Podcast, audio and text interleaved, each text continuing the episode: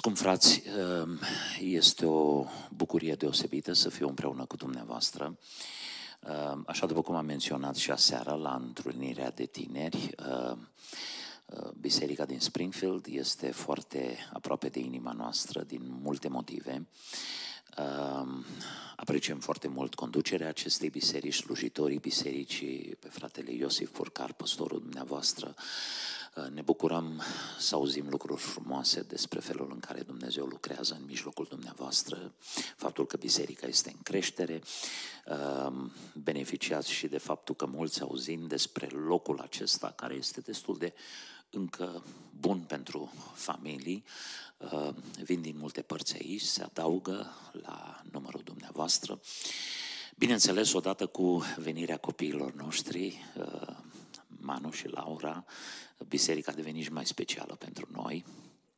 Toate bisericile unde avem copii sunt speciale.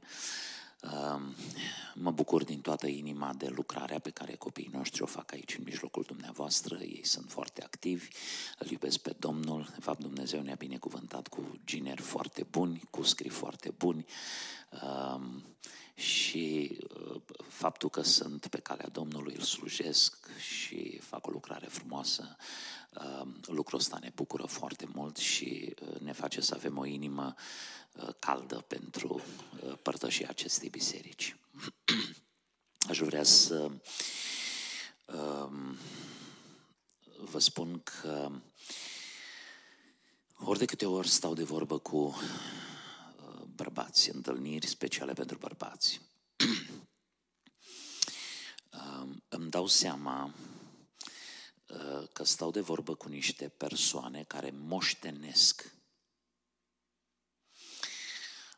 o delegație specială din partea lui Dumnezeu. Știu că binele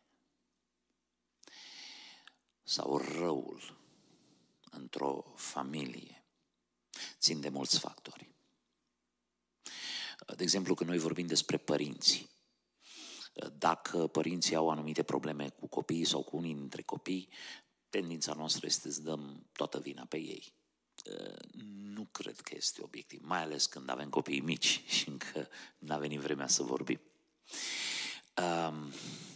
Există o singură regulă, și anume că nu e nicio regulă chiar dacă într-o mare măsură se respectă niște stereotipuri, adevărul este că sunt părinți buni cu copii buni, părinți buni cu copii răi, părinți răi cu copii buni și părinți răi cu copii răi.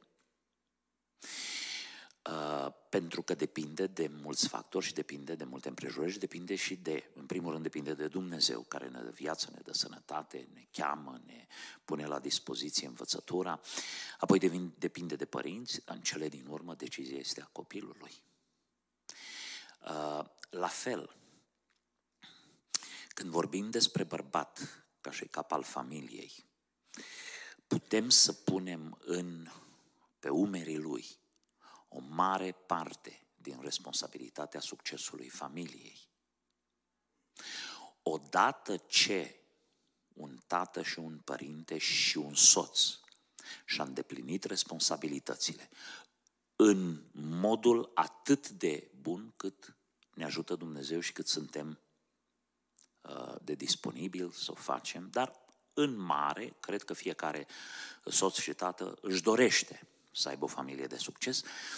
După aia, diferențele, minusurile noastre sunt compensate cu rugăciune și trebuie să recunoaștem că într-o mare măsură depinde și de bunăvoința soției, a copiilor, pentru că ei nu sunt niște obiecte pe care le așezăm de aici colo, ci sunt niște ființe cu voință, că nici Dumnezeu n-a hotărât să ne oblige să ne transforme în niște roboți pe care îi programează și îi trimite de aici până acolo, ci Dumnezeu însuși ne-a dat liberul arbitru de a-L asculta sau de a întoarce spatele. Odată ce am stabilit acest lucru și am făcut-o pentru ca în urma acestei prezentări niciun bărbat să nu creadă că nu înțelegem că există situații grele de familie, unde nu neapărat el este vinovat de situația din familie. Înțelegem că există și victime Înțelegem, după cum există bărbați incorigibili, există și femei imposibile. Dar noi nu predicăm aceste extreme. Noi predicăm mainstream, noi mergem pe mijlocul cărărilor neprihănirii și încercăm să vă facem să înțelegeți că în marea majoritatea cazurilor avem material modelabil. Și dacă ne ajustăm și ne adaptăm și respectăm învățăturile Sfintelor Scripturii, șansele sunt foarte mari că vom avea colaborarea familiilor noastre și că vom avea familii binecuvântate și de succes. Ăsta este scopul. Noi nu predicăm uh, jumătăți de măsură, noi predicăm idealuri. De asta de multe ori, uh, și m-am întâlnit în multe locuri cu o asemenea reacție. Frate, păi da, nu te supăra, după ce ne-ai spus dumneata astăzi, noi trebuie să ne ducem undeva pe un zgârie nou și să ne aruncăm de acolo. Am spus, nu mă, trebuie doar să vă urcați până sus acolo, atâta tot trebuie să faceți, nu trebuie să vă aruncați de acolo. Și mai avem câteva etaje, fiecare dintre noi de urcat. Dar dacă noi, vedeți, vă aduceți aminte atunci când uh, Lot a ieșit din Sodoma și Dumnezeu a spus, te sui sus de tot pe munte. Uh, Lot și cu fetele lui aveau de consumat niște energii negative cu care se încărcaseră în Sodoma și Gomorra. Și aveau de urcat sus pe munte. Dar el a spus, zice, e prea înalt muntele ăsta, uh, lasă-mă să merg la, uite cetatea aia mică acolo, țoar, dacă pe aia au cruți, urc numai până acolo și suntem bine mersi. Și n-a fost un loc foarte bun unde să se oprească. Ori, dacă noi începem să dăm din numeri și să spunem, mă, fraților, acum asta este că Dumnezeu și așa n-are alții mai buni ca noi, facem și noi ce putem și apoi eu ieși ce eu ieși. Dacă asta, ăsta e idealul pe care îl predicăm, vă garantez că toți o să dăm cu capul de pereți. Noi trebuie să predicăm acel ideal înalt, maxim, al desăvârșirii. Pentru că tendința noastră nu este către un Hristos care se mulțumește cu puțin, ci cu plinătatea lui Hristos. Scopul nostru ca slujitori este să ajutăm pe oameni să urce până la plinătatea lui Hristos, până la nivelul maxim uh, al potențialului nostru. Că niciunul dintre noi nu va ajunge la nivelul maxim până la venirea Domnului și că atunci harul care va fi adus completează minusurile noastre, dar nu pentru că noi suntem indolenți și nu pentru că imperfecțiunea noastră a devenit scopul nostru ci datorită faptului că suntem oameni, suntem supuși greșelilor și oricât de multe uh, eforturi am depune, undeva Dumnezeu trebuie să completeze. Dar atenție că Dumnezeu ne cunoaște inima, spune, dați-vă și voi toate silințele. Cu alte cuvinte, noi nu suntem scuzați pentru imperfecțiunile noastre, decât dacă ne dăm toate silințele să le depășim. Ori ăsta este scopul pentru care stăm de vorbă. Un alt lucru pe care aș vrea să-l subliniez legat de bărbați, vedeți, toți bărbații doresc relevanță. Uh, cel mai mare dușman al unui bărbat este anonimatul. În lumea bărbaților este o competiție continuă și uneori este obsesivă. Uh, încercăm să fim cineva undeva încercăm numele nostru să apară undeva, să fie undeva cât mai aproape de topul unei liste. Ascultați conversațiile între bărbați. Ascultați să vedeți ce erau ei în România, unde se descurcau, unde el era... Domne, dacă era, dacă lucra la canalizare, dar era cel mai bun în zona respectivă. Nu contează unde lucra. Dacă era fierar betonist, lega sârma cel mai bine. E în natura noastră spiritul ăsta competitiv. Și dacă nu depășește anumite limite de obsesie, e bun. Dar tu ai șansa să fii cel mai mare și cel mai bun în cea mai importantă poziție pe care ți-a dat-o Dumnezeu, și anume cap al familiei tale. Tu ești CEO în familia ta. Nimeni nu e mai mare decât tine la tine acasă. Și acolo ți se cere excelență și acolo ai șansa să dovedești că ești cel mai bun. Uh, bine, asta poate fi puțin și funny. Uh, Odată soția mea a vrut să-mi acorde un cuvânt de mare apreciere că am ajutat-o cu ceva acasă. Și s-a uitat la mine și a spus, uh, în engleză, dar uh, știți cum e, noi românii uneori engleză au mai puțin, zice, You are my best husband. ok. A vrut să spună că you are the best husband. Well, uh, în momentul în care soția ta se uită la tine și nu că face o comparație, că n-are cum, ci e fericită că te are de bărbat. Și spune, tu ești cel mai bun. Aduceți-vă aminte că și bărbatul din proverbe spune, multe fete au o purtare frumoasă, dar tu le întreci pe toate. Pentru că avem ochi și urechi și ne uităm în jur. Cel mai tragic lucru, și asta vorbește rău și în dreptul unei femei, e vai și amar de sufletul ei, să se uite la bărbatul ei și să spună, mi-aș dori ca bărbatul meu să fie ca cutare sau ca cutare sau ca cutare. Dar întrucât lucrul ăsta se datorează lipsei noastre de înțelegere că trebuie să performăm la nivelul maxim al calității noastre de cap de familie, suntem responsabili de această comparație negativă.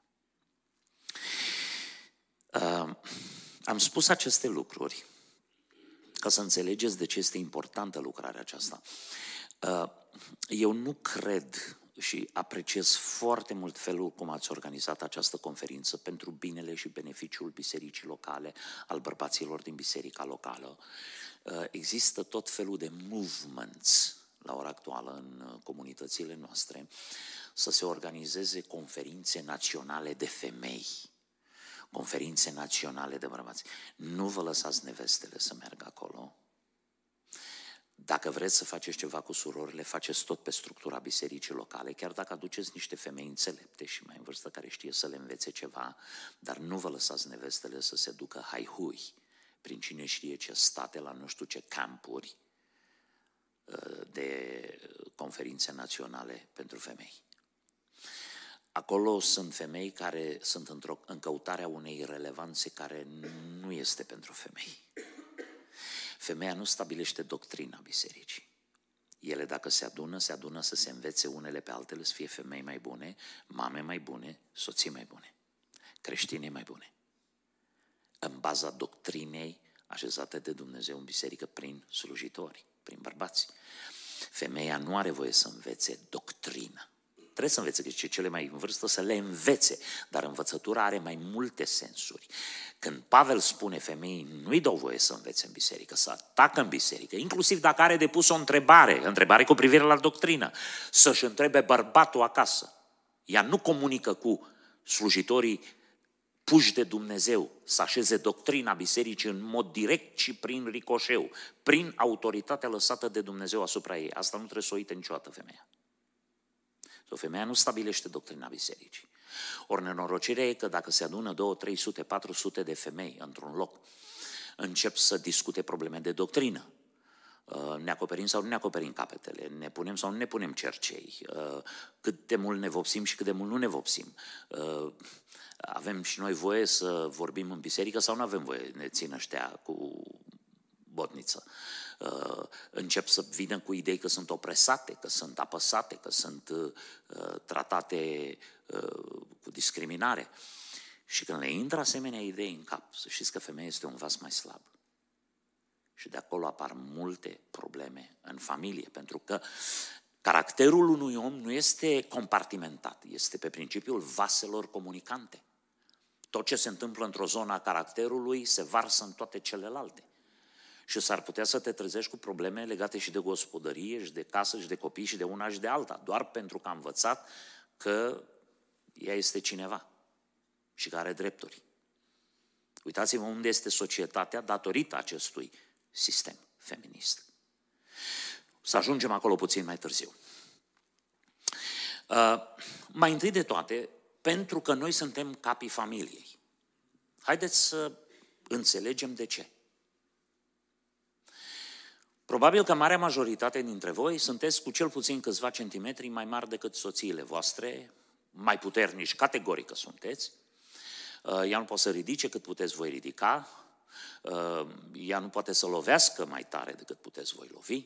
Sau care e motivul pentru care noi suntem capul familiei? Doar pentru că noi suntem mai mari, doar pentru că nu avem cotro, doar pentru că așa sunt lucrurile în societate, încă mai sunt, încă mai avem aplicații unde scrie head of the household și să îți pui numele tău.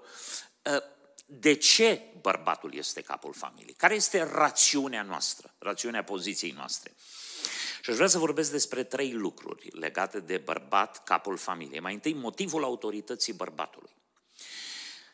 Uh, vă rog să vă uitați în Timotei și în Corinteni și veți vedea că acolo Apostolul Pavel stabilește cel puțin trei motive pentru care noi suntem capul familiei și avem autoritatea aceasta. În primul rând, prin cronologia creației. Spune Pavel, bărbatul a fost creat înainte de femeie. Există un drept cronologic care a călcat pragul instituției familiei. Primul, ăla este capul familiei, prin cronologie. Uh, niciodată n-am crezut neapărat în ideea că bărbatul trebuie să fie mai în, în vârstă decât nevasta, cu un an, cu doi, cu nouă. Eu sunt mai mic cu șase luni decât soția mea și nu mă deranjează absolut deloc, dar asta nu-mi taie absolut deloc din dreptul meu de a fi capul familiei. Pentru că bărbatul este capul familiei prin cronologia creației, te trimite înapoi la creație. Bărbatul a fost primul creat. În al doilea rând, prin scopul creației, tot Pavel spune, nu bărbatul a fost făcut pentru femeie, ci femeia a fost făcută pentru bărbat. Mai mult, nu bărbatul a fost luat din femeie, vorbim tot de momentul acela al creației, ci femeia a fost luată din bărbat. A fost făcută din coasta lui. Ei, în baza creației, pentru că bărbatul a fost făcut primul, pentru că femeia a fost făcută pentru bărbat și pentru că femeia a fost luată din bărbat, prin creație, tu ești capul familiei. În al doilea rând, prin cădere. Tot Pavel spune, nu bărbatul a fost înșelat, ci femeia a fost înșelată. Și pentru că ea a fost înșelată, pentru că ea a căzut la testul acesta, ea trebuie să fie supusă autorității bărbatului. Dragii mei, nu înseamnă că bărbatul nu are emoții și nu înseamnă că femeia nu are uh, rațiune. Ce înseamnă că de cele mai multe ori deciziile femeii sunt guvernate de emoții și de cele mai multe ori deciziile bărbatului sunt determinate de rațiune. Când amândoi se uită la același lucru, se uită la un accident, femeia este concentrată asupra tragediei umane. Câți copii au rămas orfani? Uh, ce, ce va face femeia asta? Ce va face bărbatul ăsta? Ce vor păți copiii ăștia? Când bărbatul se uită, spune, domne, dar a trecut pe roșu, ce s-a întâmplat? E intersecția asta periculoasă, a fost beat, a fost... Deci, femeia vede prima dată tragedia umană și, pe urmă, poate că se gândește și la celelalte lucruri. Bărbatul vede mai întâi logistica situației. Și asta nu înseamnă că e lipsit de emoții, ci este modul în care Dumnezeu ne-a făcut să gândim. Ei, de ce Eva a fost înșelată și a provocat căderea? Există foarte multe uh, teorii, unele dintre ele năstrușnice și chiar periculoase, uh, unele dintre ele dezgustătoare cu privire la căderea femeii și înșelarea femeii. Uh, noi încercăm să stăm lângă ce spune Biblia. Știu că există tradiția basmelor evreiești, spun tot felul de lucruri. Uh, un lucru foarte important. Uh, am un unchi în România foarte, foarte bine fundamentat teologic și discutăm foarte multe lucruri despre viață, despre doctrină, despre... Mă pot consulta cu el foarte mult pentru că are, are niște vederi foarte de bun simț. El spune, el crede lucrul ăsta.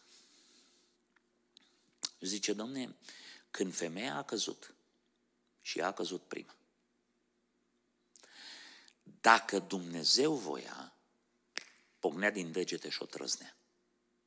Și îi făcea altă femeie lui Adam. Adam n-a fost înșelat. Adam a luat și a mâncat în mod deliberat când i-a dat femeia, a împărtășit soarta. A fost o decizie rațională a lui Adam.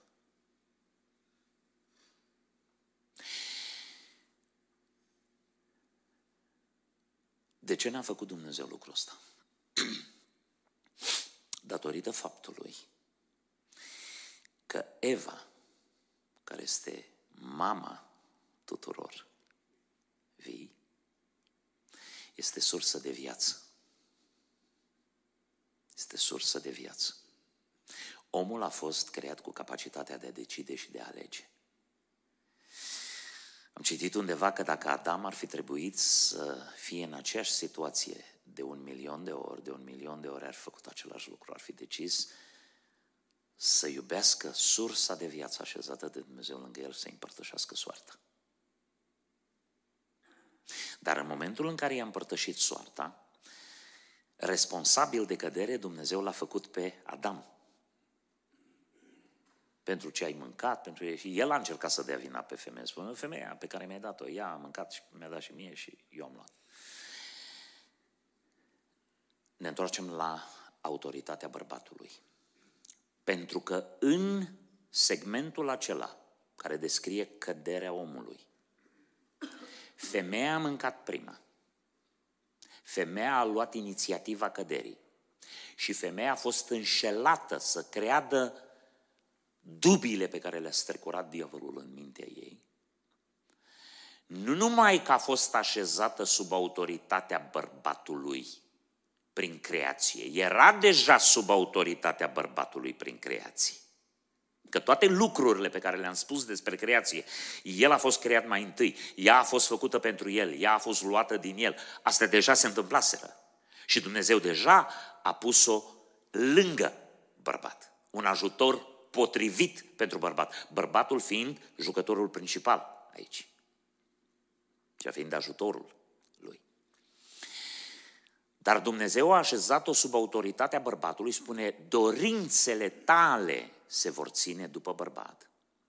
Și împlinirea ta ca femeie și împlinirea lui ca bărbat, tu ca sursă de viață, se va face cu durere. Cu alte cuvinte, supunerea ei față de bărbat, care era, era și până atunci, a devenit dureroasă. Femeia trebuie să-și sacrifice trupul pentru împlinirea familiei și pentru perpetuarea familiei. Femeia trebuie să-și sacrifice dorințele, prioritățile, pentru ca să stea în spatele bărbatului ei și să îl ajute pe el să fie relevant, să-l ajute pe el. Ați observat un lucru și nu neapărat că e bine atunci când e obsesiv. Ați observat cât de mulți bărbați sunt îmbrăciți de nevestele lor în proeminență? Aproape, dacă cumva sunt alegeri de comitet și el nu este ales în comitet, el respiră ușurat și a, mai mult timp de, nu știu de ce, de golf, de citit, de stat degeaba, de grădinării, de nu știu de ce. Nevasta e devastată.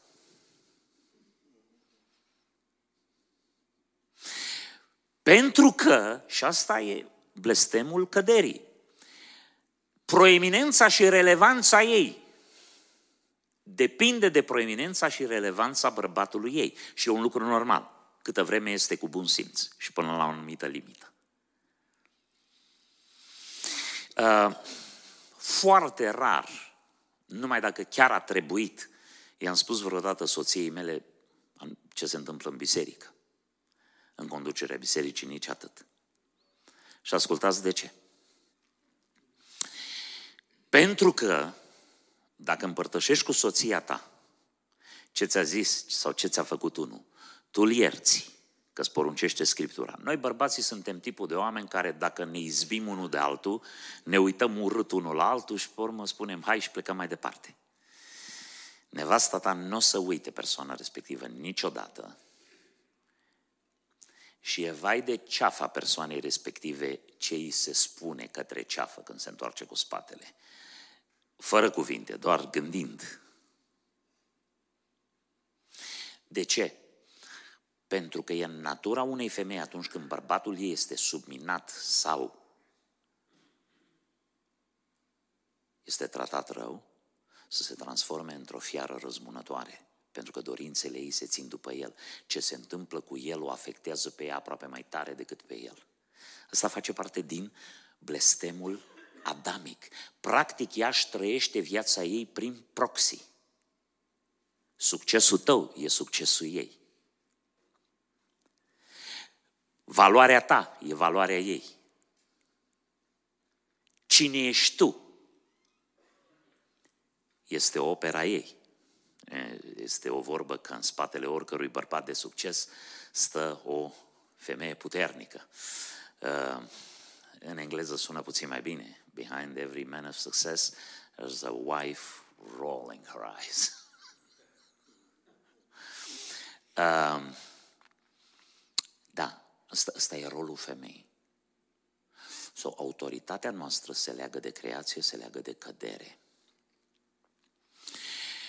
Ăsta este motivul autorității noastre, ca să știm de ce suntem șefi în casă. De aia. Doi, maniera autorității bărbatului. În, Corinte, în Efeseni, cuvântul Domnului spune că un bărbat trebuie să se poarte cu mare grijă și cu mare atenție cu nevasta lui. Exercitarea autorității noastre este o operă de artă, stimați frații. Știu că noi suntem puțin mai uh, neatenți, mai dăm peste lucruri, mai... Uh, de de ne face tot timpul observație, dar pune domnea la locul ei, dar vezi că ai dat peste scaunul ăsta, trebuie să stea drept, aliniat, măsurat, să, să nu existe niciun fel de unghi, să nu, totul trebuie să fie perfect. Deci noi trecem pe lângă ele, le mai izbim, le mai, nu suntem așa de atenți cu estetica și cu simetria. Uh, când este vorba de sufletelul soției tale, este cel mai fragil bibelou din casa ta. Și să fii foarte atent. Când am consilieri premaritale, le spun băieților, zic, uh, le au separat și spun, ascultă mai să nu îndrăznești vreodată să ridici mâna la nevastă. Nu că nici să nu ameni, să nu faci vreodată să se simtă speriată că ai să-i aplici vreo disciplină corporală. Și am să spun de ce.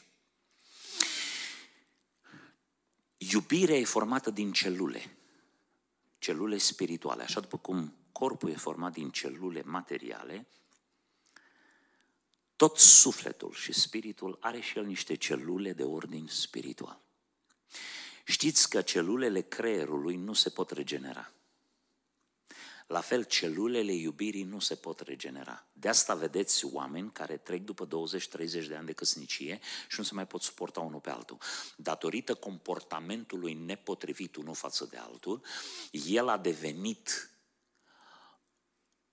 insensibil, a devenit o bucată de ceva fără sentimente, indiferent total, iar ea a devenit o scripțuraică. Și casa aia se numește iad. Pentru că celulele iubirii nu se regenerează. Atenție, dacă ai de-a face totuși cu oameni pocăiți sau cu niște oameni care se trezesc la realitate la un moment dat, dragostea lui Dumnezeu poate să compenseze dar iubirea aia firească, spune că în vremurile din urmă oamenii vor fi fără iubire firească. Celulele alea de ordin spiritual. În momentul în care ființa care trebuie să o protejeze, o abuzează, doar pentru ca să încheie argumentul mai repede, doar pentru că să nu piardă 5 minute explicând odată în plus despre ce e vorba, moare ceva în ea. La vârsta tinereții, lucrurile astea sunt mai ușor de camuflat. Însă memoria unei femei este ca memoria unei cămile. Să nu aveți impresia că în mod derogatoriu fac comparația asta. Vreau să vă povestesc de unde știu lucrul ăsta. N-a fost în Israel, a spus cineva, zice, beduinii se poartă urât cu caii, cu măgarii, cu toată lumea, numai cu cămilele se poartă foarte frumos. Cămilele țin minte timp îndelungat. Te întâlnești după ani de zile cu o cămilă pe care ai lovit-o și te trezești că te mușcă. Mi-a văzut de un beduin care a lovit cămila. Trei ani mai târziu, a vândut-o, trei ani mai târziu, s-a întâlnit cu persoana respectivă și era cu Camila și când nu s-a uitat bine, Camila a sărit și l-a mușcat de cap. A ținut minte. Nu o să facă nimic astăzi, mâine și poi mâine. Însă știți că noi devenim, pe măsură ce trece timpul, din ce în ce mai dependenți. Vă învăț de bine, fraților, ascultați-mă că vă învăț de bine pentru binele vostru. Noi devenim din ce în ce mai slabi și mai dependenți. Femeia, femeii crește armata. Are câțiva soldați, fete și băieți, pe lângă ea. Devine din ce în ce mai stăpână pe situații.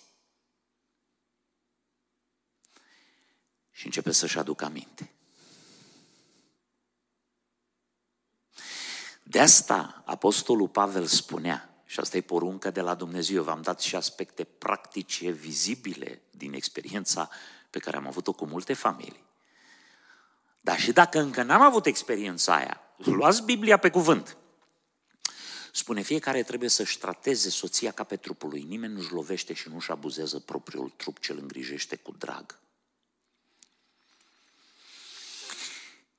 Felul cum tu îți tratezi soția este felul cum îți tratezi propriul trup. Mai mult decât atât, felul în care îți tratezi soția este felul în care îl tratezi pe Hristos. Ia ascultați aici ecuații. Mi-mi plac foarte mult ecuațiile biblice. Uh, și de aia folosesc termenul ăsta foarte des. Hai să mergem să citim un pic în uh, Coloseni, capitolul 3.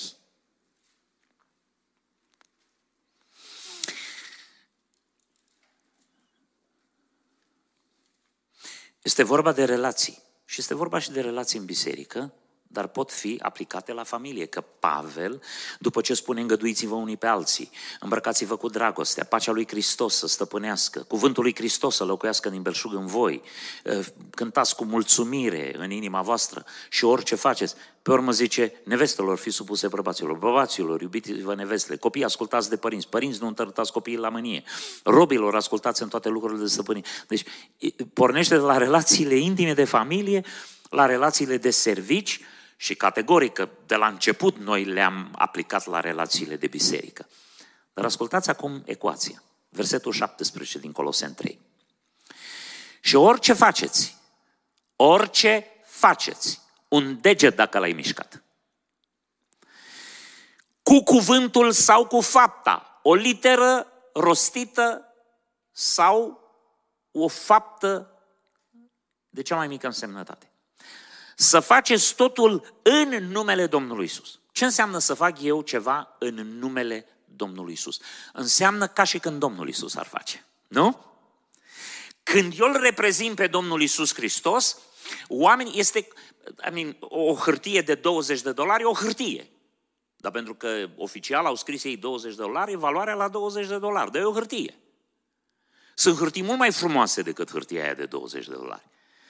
Motivul pentru care hârtia de 20 de dolari sau moneda aia valorează mai mult este pentru că reprezintă suma, cantitatea de valoare pe care scrie pe ea că o reprezintă. Ori tu ca bărbat îl reprezinți pe Hristos. Tot ce faceți să faceți în numele Domnului. Adică ca și când Domnul face. Dacă simplificăm lucrurile, este faci tu, de fapt face Domnul. Putem pune și un semn de întrebare. Ce spui și ce faci tu, spune și face Domnul? Că așa ar trebui. Dacă Domnul ar fi acolo în carne și oase, nu tu, tot ce faci și spui tu, ar trebui să dai din cap și să spui, da, da, Doamne, Domnul a făcut și Domnul a zis. Așa ar fi făcut Domnul dacă era El în carne și oase acolo. Acum, ascultați partea a doua a ecuației. Versetul 23. Orice faceți, să faceți din toată inima ca pentru Domnul. Deci prima parte a ecuației este că Domnul face. A doua parte a ecuației este că Domnul face Domnului. Uh, cunosc o familie din București care au pus nume copiilor interesante. Au avut mai multe fete.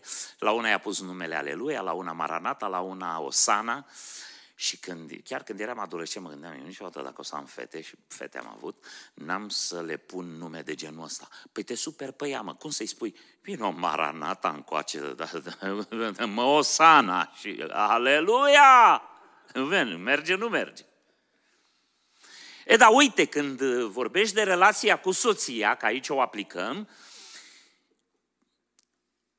Domnul îi spune Domnului. Ce credeți că ar putea să spună Domnul Domnului? Știți că există o conversație scripturală între Domnul și Domnul. În, în ziua cinzecimii, Petru citează pe David, că David a scris profeții cu privire la Trinitate, dar n-a, n-a avut nici habar de asta. A introdus conceptul Trinității când spune, Domnul a zis Domnului meu, șez la dreapta mea până voi pune sub picioarele tale pe toți dușmanii tăi, le fac eu de petrecanie, că Domnul așa vorbește cu Domnul. Ei, gândiți-vă că în familie, când soțul vorbește cu soția, aș zice și când soția vorbește cu soțul, dar acum suntem noi aici, nu avem pe nimeni pe partea asta, uh, Domnul vorbește cu Domnul. Și de asta trebuie să tragi aer adânc în piept și te gândești, Domnul ar zice ce urmează să zic eu? Și dacă Domnul n-ar zice, sunt eu, iar zice Domnului ce urmează să zic?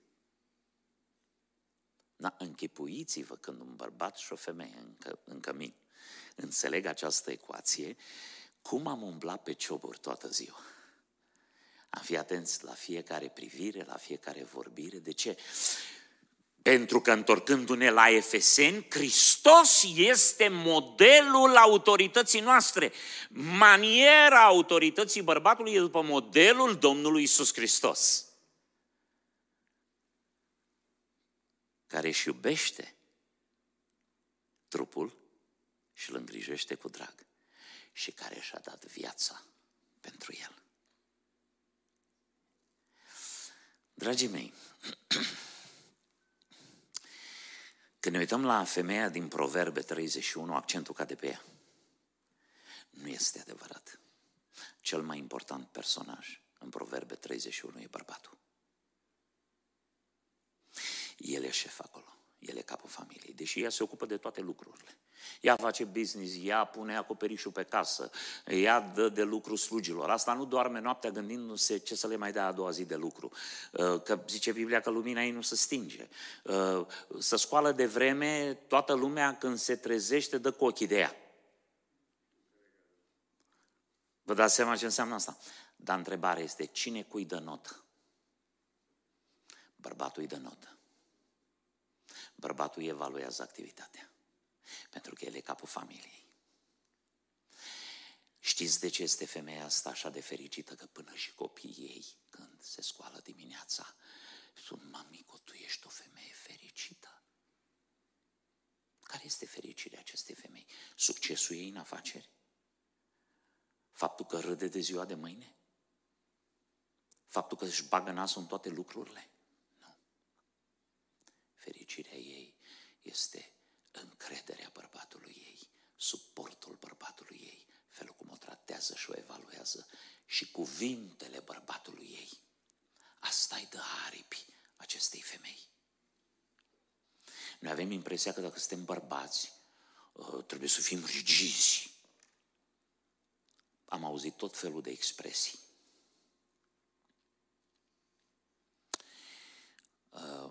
Uh, eu de natura mea sunt un om, nu cred că sunt dur, dar sunt destul de orientat către uh, logistica lucrurilor, către organizarea lucrurilor și chestia asta este un spațiu puțin mai rece, puțin mai rigid. Însă am învățat destul de devreme în viața de căsnicie și cu ajutorul Domnului în câteva luni împlinim 40 de ani de căsnicie. Că vorba dulce mult aduce. Am învățat foarte repede și mă bucur că am învățat foarte repede și mă bucur că nu m-am luat după bărbații care mi-au spus, ascultă băi, fii bărbat băi, ăsta e prea gelatină în fața ei și prea îi pu mâinile și picioarele, se suie la cap, băi. Fraților, dacă îi se suie la cap, este că femeia aia are niște probleme de caracter care mai târziu sau mai devreme vor exploda cu sau fără complimentele tale. Cu sau fără rigiditatea și bărbăția ta. O să te dai cu capul de ele oricum. Dar, dacă există vreo șansă să câștigi pe cineva în viață, prin dragoste, o poți câștiga, îi poți câștiga. Și noi am fost chemați să ne iubim nevestele și să le vorbim frumos. Uh, nu o spun ca să mă laud, că din punctul de vedere al multor bărbați apar ca fiind un fel de Pinocchio. De dimineața până seara, fiecare interacțiune între mine și soția mea se lasă cu cuvinte de apreciere și de dragoste și îi văd fața cum se luminează, ei pentru scânteia aia de fericire sunt în stare să-i mărturisesc dragostea mea de un milion de ori pe zi. N-am reușit niciodată, dar încerc, mai încerc. Pentru că scânteia aia care se naște în ochii ei, pe fața ei, e ceva extrem de prețios și numai o singură ființă din lumea asta poate să producă acea scânteie, bărbatul ei. Am citit multe manuale de consiliere și de confesionale cu privire la falimente în căsnicie. Și nu este o scuză pentru o femeie dacă nu primește complimente acasă să primească în altă parte. Dar dacă o femeie primește complimente în altă parte și nu le primește acasă, rușine acelui bărbat. Pentru că e rolul lui să-i facă complimente. Păcatul e al ei. Că și dacă nu îi se făceau complimente acasă, ea nu trebuie să se ducă în alte părți după complimente. Însă bărbatul din Proverbe 31 nu este un bărbat slab. Este un bărbat important. Ăsta se duce la porțile cetății, la vârsta tinereții și e băgat în seamă de conducătorii și de bătrânii cetății. acest bărbat important, acest bărbat relevant, acest bărbat cu poziție și cu statut, inclusiv în societate. Dimineața, primul lucru când se scoală, înainte să-și bea cafeaua, înainte să se îmbrace, înainte să facă orice, se scoală și spune, multe fete au o purtare frumoasă, dar tu le întrești pe toate.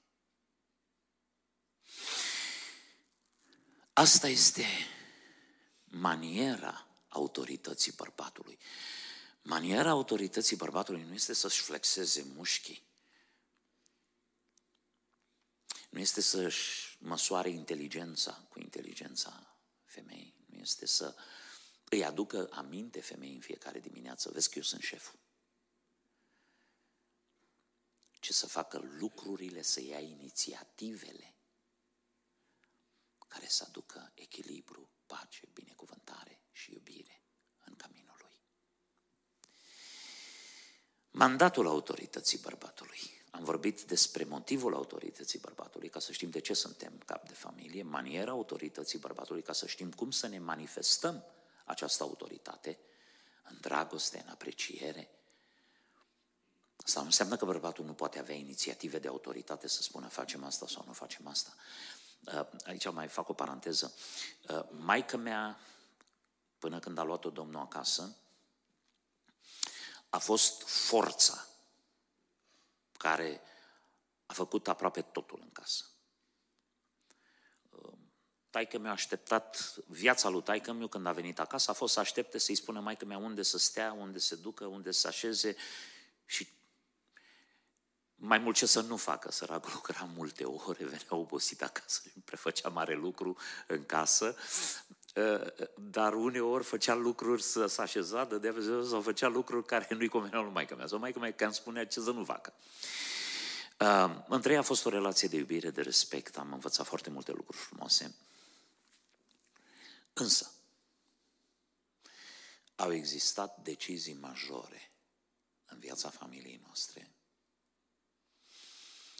când uh, tata s-a gândit, s-a gândit și a spus, auzi Mariuțu, facem așa. Și de acolo nu s-a mai mișcat nimeni. Când maica mea a auzit cuvintele astea epice. Foarte rar le-a rostit. Nu știu dacă de 3-4 ori le-am auzit eu. Dar când a spus, noi facem așa. S-a terminat, s-a întors mama cu toate tunurile către scopul lui tata și pe unde a zis tata, pe acolo s-a mers. Eu că aminte că uh, atunci când am venit în America, mai că mi era împotrivă și tai că mi era pentru. Cu un an înainte, doi ani înainte de a depune actele, într-o zi eram în curte și eram la masă și tata zice, băiete, vin încoace. M-a așezat în dreapta lui, uh, i-a spus lui mama, zice, stai aici, în partea asta aici. A pus-o pe maică mea în stânga lui și pe mine m-a pus în dreapta lui. Și a spus așa, ascultă, Marius, băiatul deja e la o vârstă, mai predică cuvântul, îi place să citească scripturile, un băiat cu minte, de azi înainte, când luăm decizii, vine și el și stă aici lângă noi. Și are și el un cuvânt de spus. Să-l ascultăm și pe el ce zice și să învețe. Să fie bărbat și să știe când, cum și ce. Maica mea nu m-a luat în serios, că pentru ea era un bebeluș. S-a uitat, era să dea cu palma peste masă. Mă pleacă, băi, de aici. Dar n-a zis nimic. A zis că nu i-a convenit. Când am luat decizia să plecăm, tata era împotrivă, era pentru, mama era împotrivă, că ce ne ducem noi acolo copiii, ne stricăm copiii în țara aia, am auzit eu tot felul de lucruri, dar mi era 100% pentru. Și zicea, au, știi ce, dacă eu sunt de acord și tu nu ești de acord, hai să vedem ce zice băiatul. Și în trei zile, mama m-a pus pe genunchi, a luat-o cu partea spirituală, tata mi-a arătat niște poze cu blugi, și mașini noi și cizme și m-a convins să fiu de partea lui. Nu ăsta este lucru important. Ce vreau să vă spun este, normal că n-am luat eu decizia să plecăm. Dar tata a spus, depunem actele și plecăm. Copilul nu are viitor aici, fusesem dat afară din UTC, uh, lucrurile se complicaseră. În secunda în care tata a rostit verdictul, mama nici nu s-a mai rugat să nu plecăm, nici n-a mai comentat. A fost forța de centru al luptei ca să obținem aprobarea să plecăm. Deci asta nu înseamnă că dacă o viață întreagă îți dai seama că ai o femeie de valoare lângă tine, care știe ce vorbește, știe ce face, care știe să conducă finanțele familiei. La mine în familie nu mă întrebați câți bani avem în cont, că nu știu. Habar n-am și nu mă interesează, că pentru mine e o pierdere de timp. Dar zice că inima bărbatului se încrede în ea pentru că îi face bine în toate zilele vieții și nu rău. Ei, asta nu înseamnă că nu sunt momente în viață când spui, aici așa facem.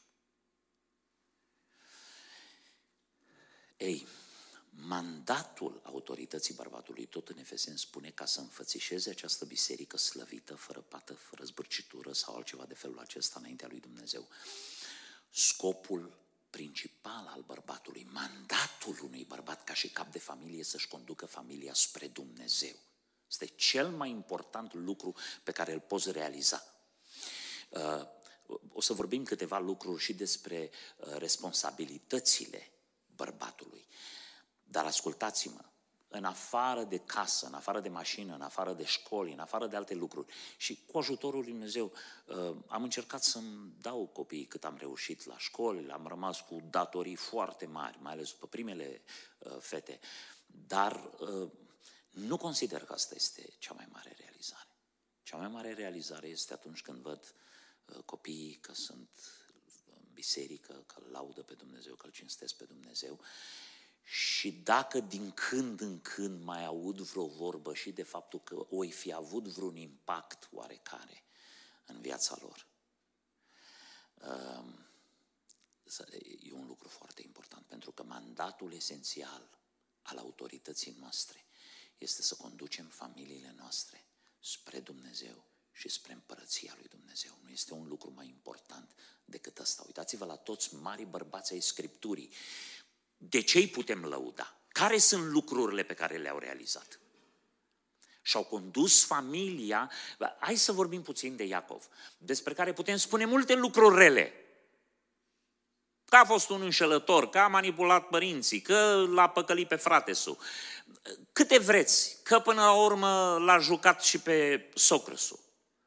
Și că într-o zi i-a luat fetele și și-a luat familia și a fugit, a plecat. Până la vremea aia a fost un fugar. El a avut o întâlnire cu Dumnezeu la Betel. Personală, singur. În calitate de fugar. Dar a doua oară când a ajuns la Betel, și-a condus familia către închinare. I-a învățat ce să facă, cum să se poarte, cum să se apropie de Dumnezeu. Și asta a fost una dintre marile realizări ale lui Iacov, ca și patriarh. Ăsta este mandatul autorității bărbatului. Când vorbim de responsabilități, și aici multe dintre ele le cunoașteți, nu o să insist, uh, sunt responsabilități de ordin funcțional. Protecție. Un bărbat trebuie să-și protejeze familia cu prețul vieții lui. Hoț, tâlhar, diavol, demon, nu contează cine. Ca să ajungă la femeia și la copiii tăi, trebuie să treacă prin tine.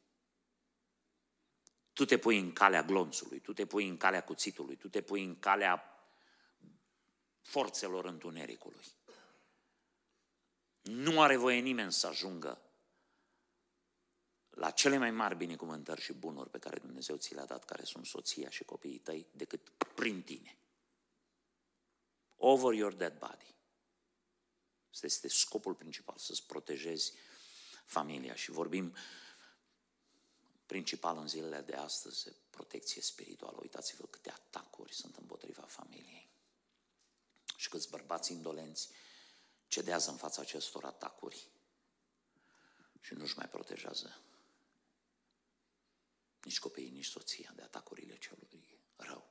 Cedează în fața acestor presiuni.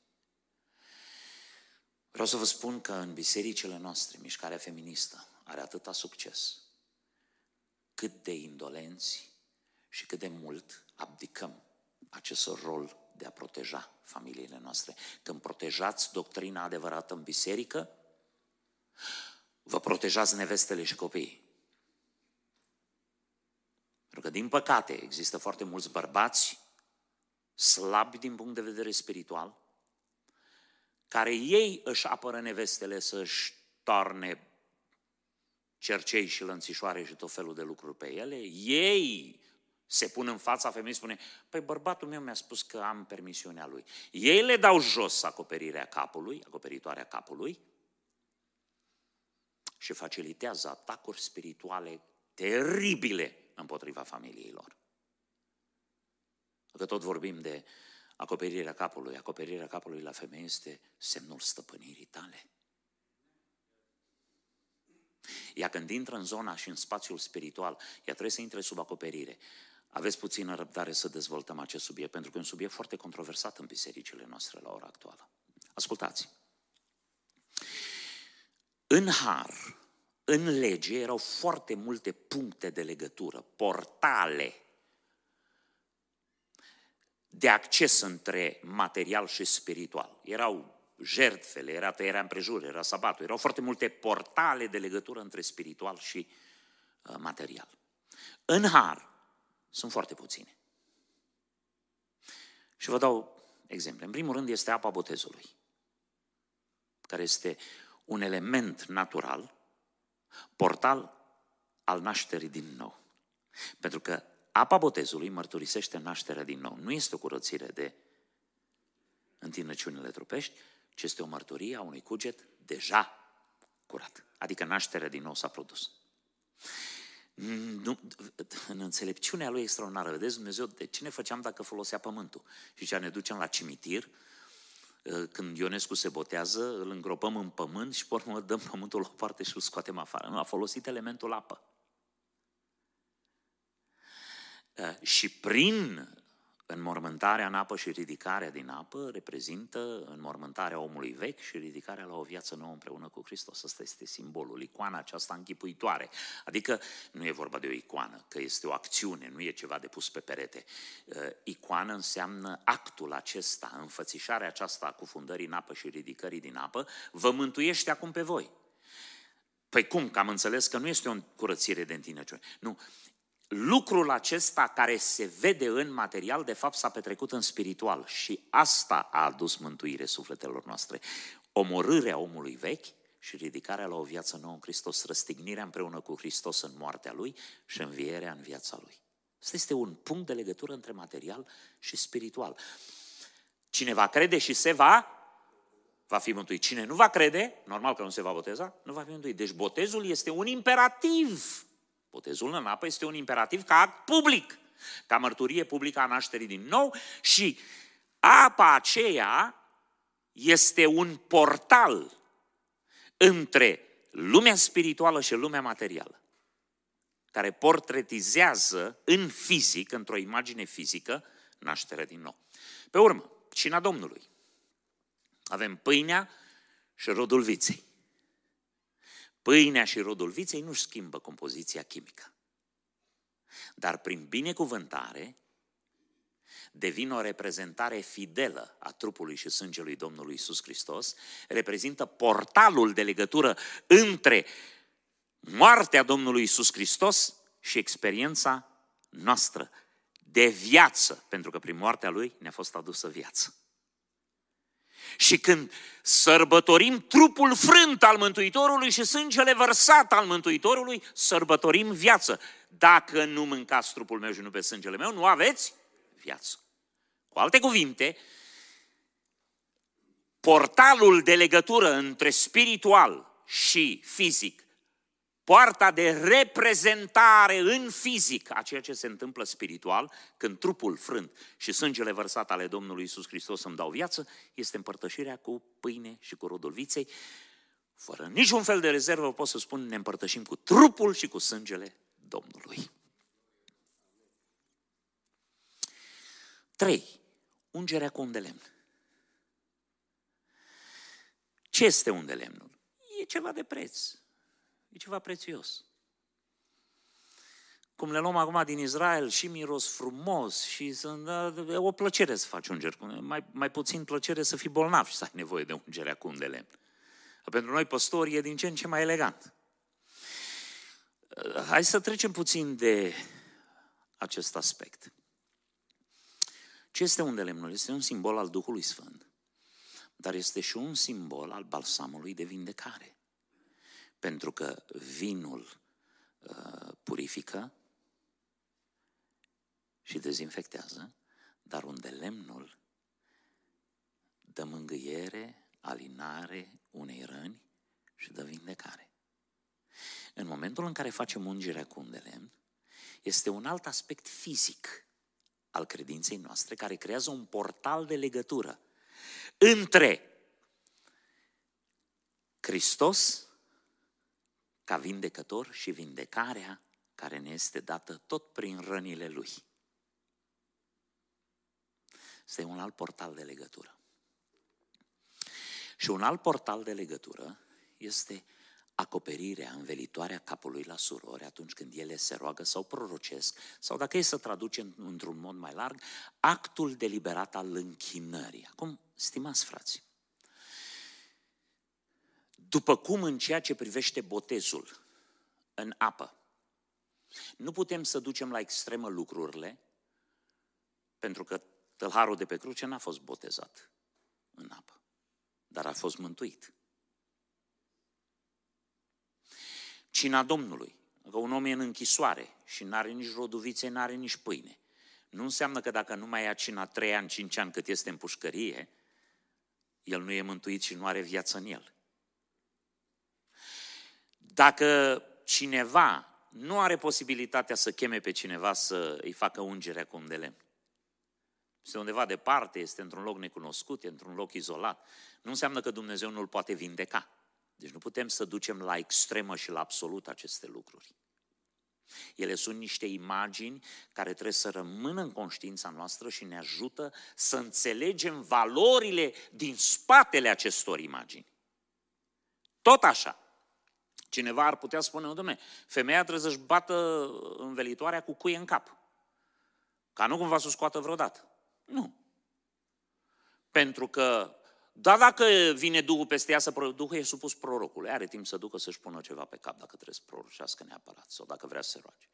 Dacă zice, Doamne Iisuse, Doamne Iisuse zice și bărbatul când are cușma pe cap iarna, că e frig și spune că Biblia că e urăciune pentru bărbat să se roage să se prorocească cu capul acoperit. Deci nu împingem la obsesie aceste lucruri. Dar în actul deliberat și mai ales la nivel de biserică, Porunca lui Dumnezeu pentru o femeie este să aibă capul învelit. Acum, sunt doctori în teologie care mutilează cuvântul lui Dumnezeu. Nu vă luați de ei doar pentru că, după ei doar pentru că sunt doctori. Vă luați după ei doar pentru că sunt doctori. Luați-vă după ei dacă spun ce scrie în Scripturi. Ori o lipsă de onestitate intelectuală, în primul rând, mai vorbim spirituală din partea multora care răstălmăcesc Scripturile și ne iau drept proști și pentru că noi nu cercetăm scripturile, îi urmăm în aceste lucruri. Și prostia noastră nu stă în lipsa noastră de inteligență, ci stă în indiferența și indolența noastră în a nu pune mâna pe scripturi să le verificăm că nu avem o inimă mai alesă ca cei din Berea, care cercetau acasă să vadă că ce li s-a spus la biserică este adevărat. Ia ascultați voi. ca să vedeți cum ne iau ei de oameni slab de minte, ca să nu spun altceva. Haideți să citim un pic din uh, pasajul clasei din 1 Corinteni, capitolul 11.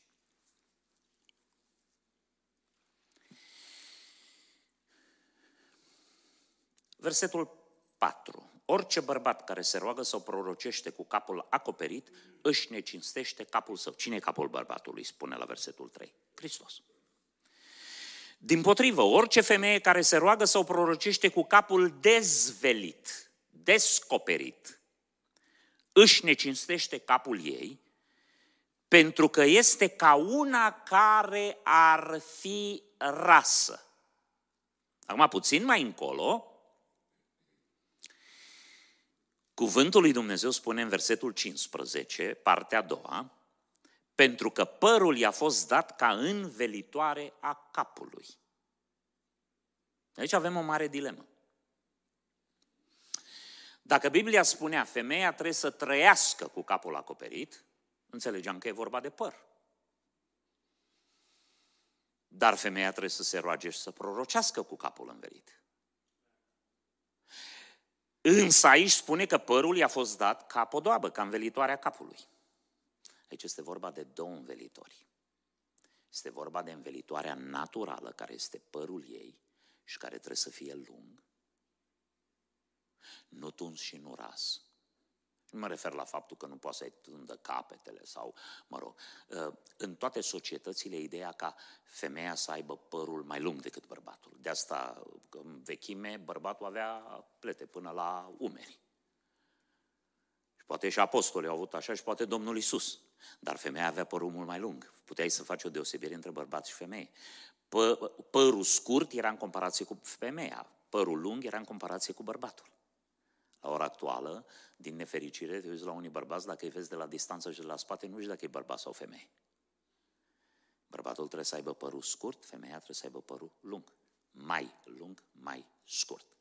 Dar, ascultați, care este argumentul lui Pavel? Versetul 14. Nu vă învață chiar și firea.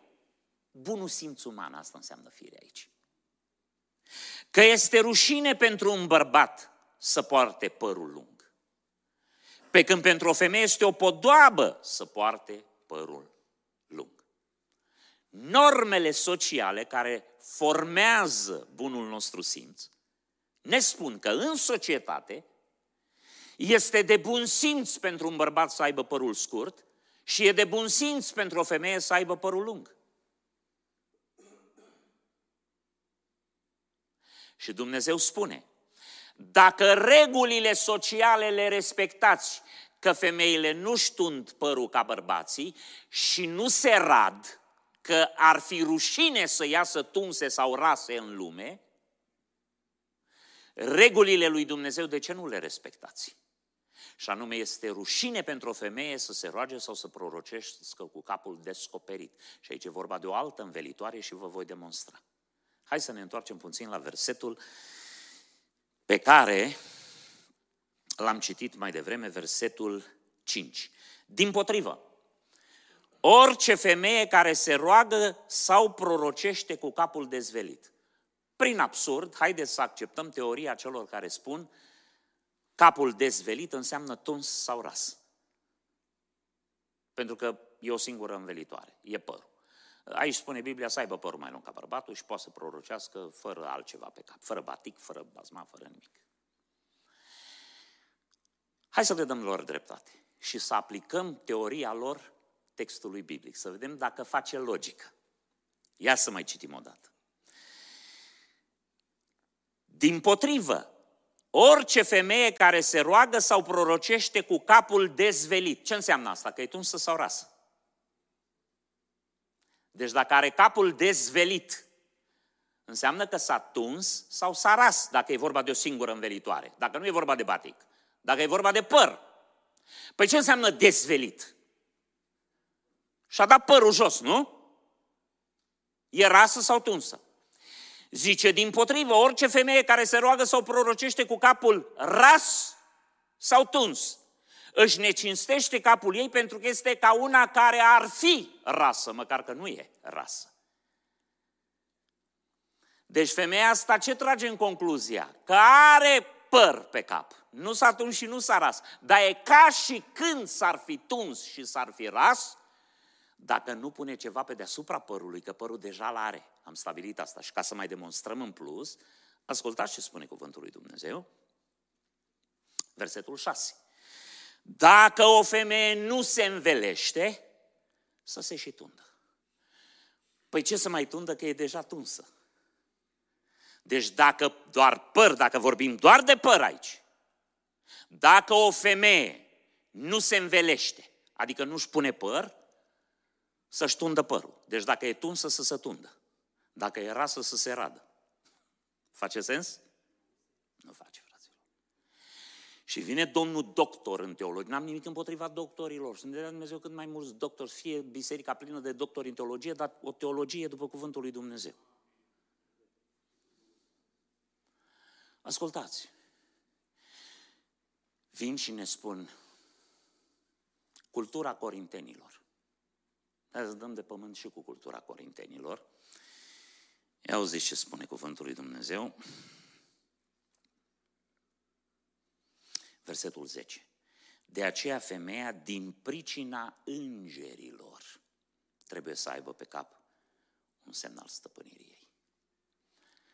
Poate vreun doctor din ăsta să-mi explice și mie care e cultura îngerilor? Că aici nu e din cauza culturii corintenilor. Că ăștia habar n-au și care a fost cultura corintenilor. Știi și ei așa câte puțin pe aici, pe acolo, din chestii arheologice, din ce au mai citit prin cărți. Aba, cine știe care a fost cultura corintenilor acum 2000 de ani. Habar n-au și de asta, domnii doctori. Poate că știu care e cultura îngerilor, să ne spună și nouă. Vă luați după ei, fraților, că vă duceți cu ăștia în gard și vă nenorociți casele și bisericile și familiile. acasă trebuie stabilit principiul că femeia ta trebuie să vină cu capul acoperit la biserică. Nu când păstorul bisericii îndrăznește și el odată la un an, doi să zică ceva, doar așa, că să simte vinovat. Și bă, și asta e în Biblie, mă, trebuie să o mai spun și pe asta. Că, bă, așa. Să te uiți ca murătura la el să spui, ce ai, domne, cu nevasta mea?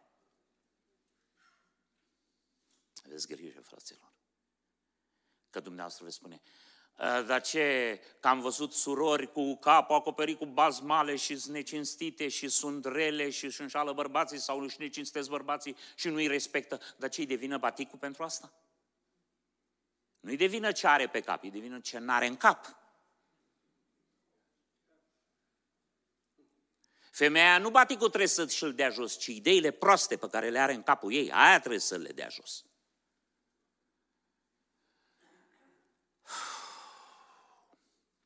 Nu sunt, nu sunt supărat pe altcineva decât pe cei care tulbură biserica cu învățături false și cu lucruri care n-au nimic de a face cu scripturile.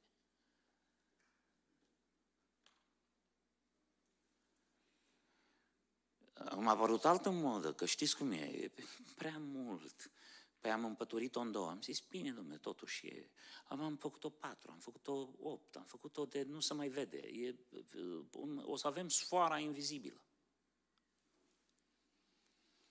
Atitudinea aceasta nu place lui Dumnezeu pentru că este o dovadă de rebeliune împotriva poruncii sale. M-am întrebat, da, da, da, deci știm să punem întrebări. Măi, oameni buni, mă duc la zeci de conferințe în fiecare an și numai întrebări nebune primesc. Una mai nebună ca alta. Unde scrie în Biblie că n-ai voie să fumezi? Unde scrie în Biblie că n-ai voie să bei o picătură? Unde scrie în Biblie că... Și una dintre ele zice, da, cât de mare să fie baticul, cât de mult să-și acopere capul. Zic, mă, măcar cât a acoperit Dumnezeu. Ce părere aveți? Deci, dacă părul e învelitoarea naturală a capului, învelește Dumnezeu măcar cât a acoperit Dumnezeu. Să uită la mine chiondorâș, spune, dar ce frate am ajuns ca musulmanii, nu mă, suntem mai rău ca musulmani.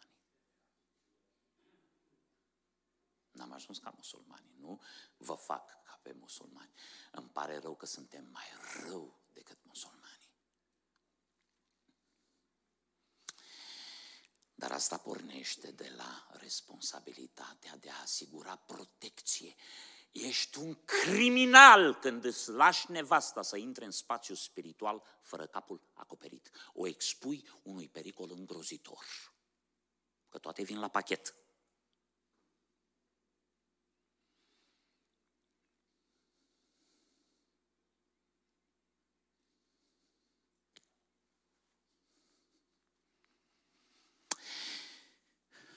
Responsabilități funcționale, protecție, purtare de grijă, relaționale, care se referă la emoții. Trebuie să găsești în fântâna spiritului tău suficient de emoții ca să hrănești emotivitatea soției tale. Trebuie să asiguri dragoste vizibilă copiilor. Să știți un lucru. Mulți dintre noi credem într-o dragoste subînțeleasă.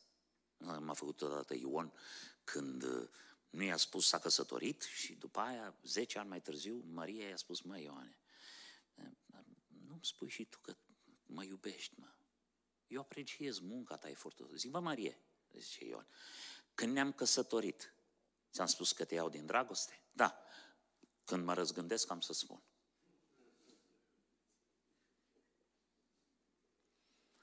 Căutați în fântâna ființei voastre emoții și șoferiți emoții copiilor voștri.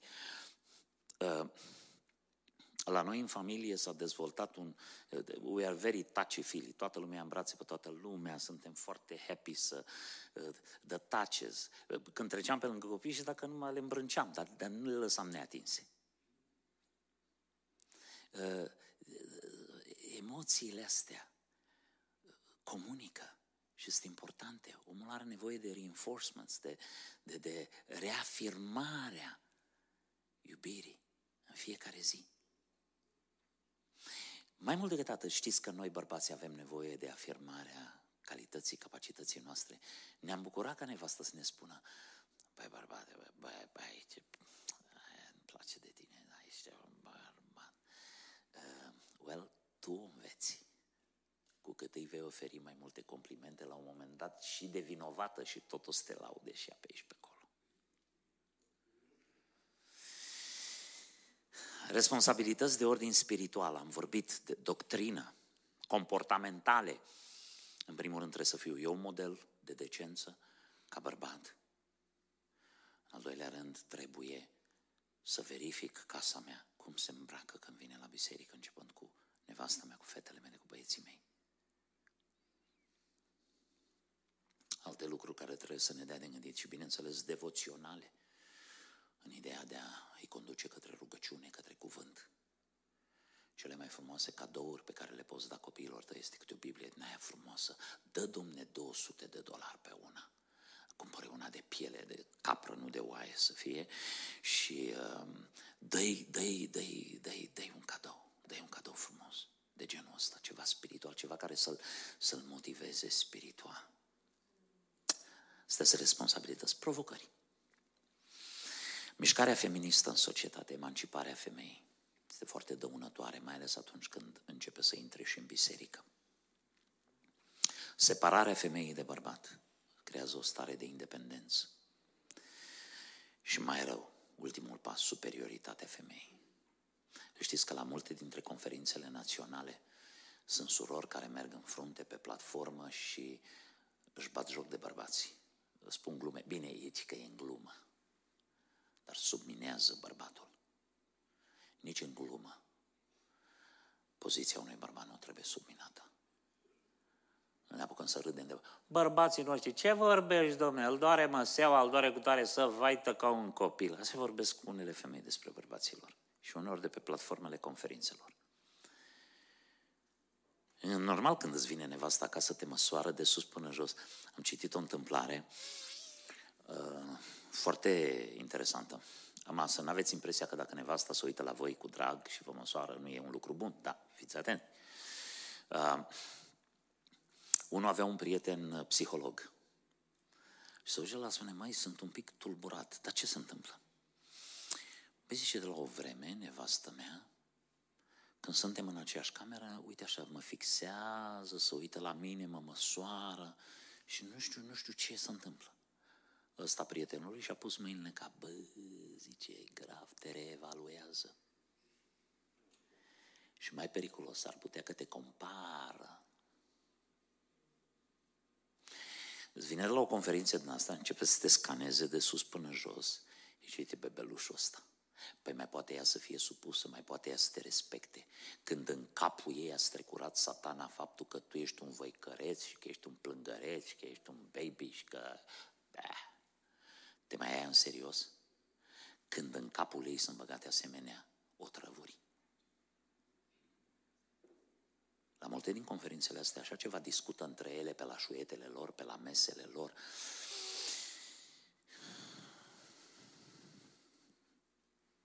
Lăsăm și pentru altă dată. Mișcarea feministă în biserică, influența directă sau indirectă a femeii în aspecte bisericești, chiar în doctrină, și am vorbit de vestimentații. Împlinirea femeii prin înlocuitori, care poate fi un lucru bun, că dorințele ei se țin după bărbați, dar în momentul în care devine violentă, și violența nu este doar fizică, ea încearcă, frate Iosif, să nu îi pui copilul să cânte odată pentru că e timpul aglomerat și ai un predicator musafir și nu poți, să, nu poți să-l pui pe fisul să cânte. Sau pe fisa, pe, pe fisul ca pe fisul, dar pe fisa. Sau sau programul special de Crăciun, sărbătoare, cu cor, cu tot. Băiatul ei de-abia învață să cânte la pian, dar trebuie să vină să ne arate câte note a învățat de acum șase luni.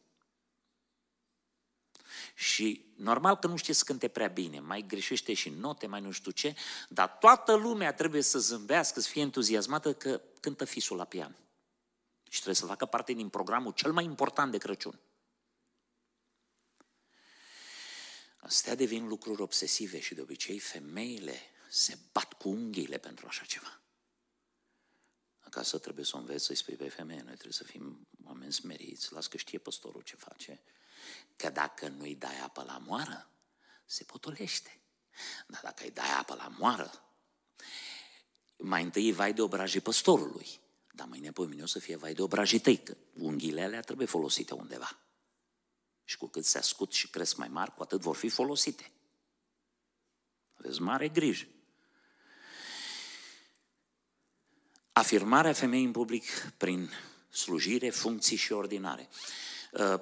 Uh, primesc un telefon că trebuie să mă întâlnesc neapărat cu un grup de creștini dintr-un anumit stat din America care vor să se organizeze și vor să înființeze biserică și vor să fie cu Uniune. Și ne întâlnim, vedem cine sunteți, cât sunteți, ce vreți și ce faceți. Și vine un frate, nu-i mai tăcea gura, și ne arată hârtiile de încorporare. Pe hârtiile de încorporare era fratele cu tare președinte, fratele cu tare vicepreședinte, sora cu tare secretarul corporației. Bă! Iertați-mă! Bă, frate, să pricepe lapte, dar să le facă. Să pricepe la partea legată, dar să le facă. Dar nu să fie. Nu să fie.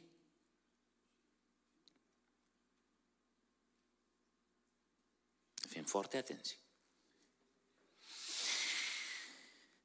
Mișcarea feministă în familie.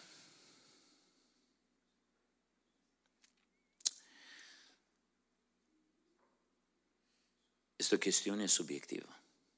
Depinde de indolența bărbatului, resemnarea bărbatului sau colaborarea bărbatului.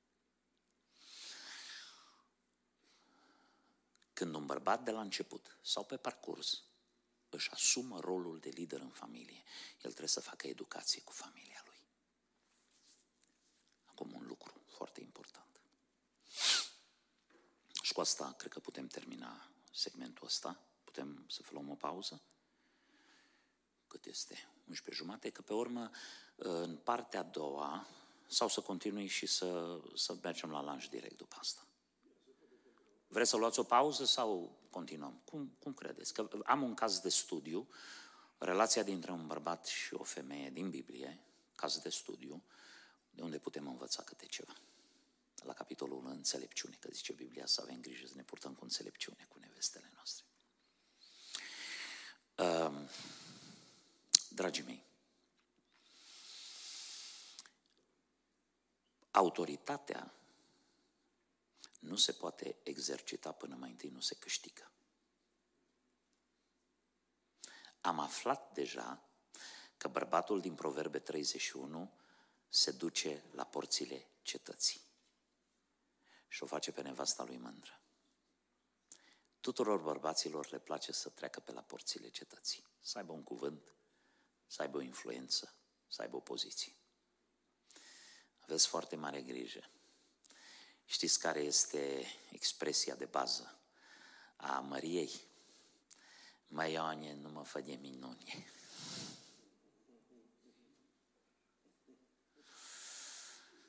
Să știți că la adunarea generală, în interacțiunile noastre, chiar în conflictele noastre, putem vorbi cu bun simț, cu demnitate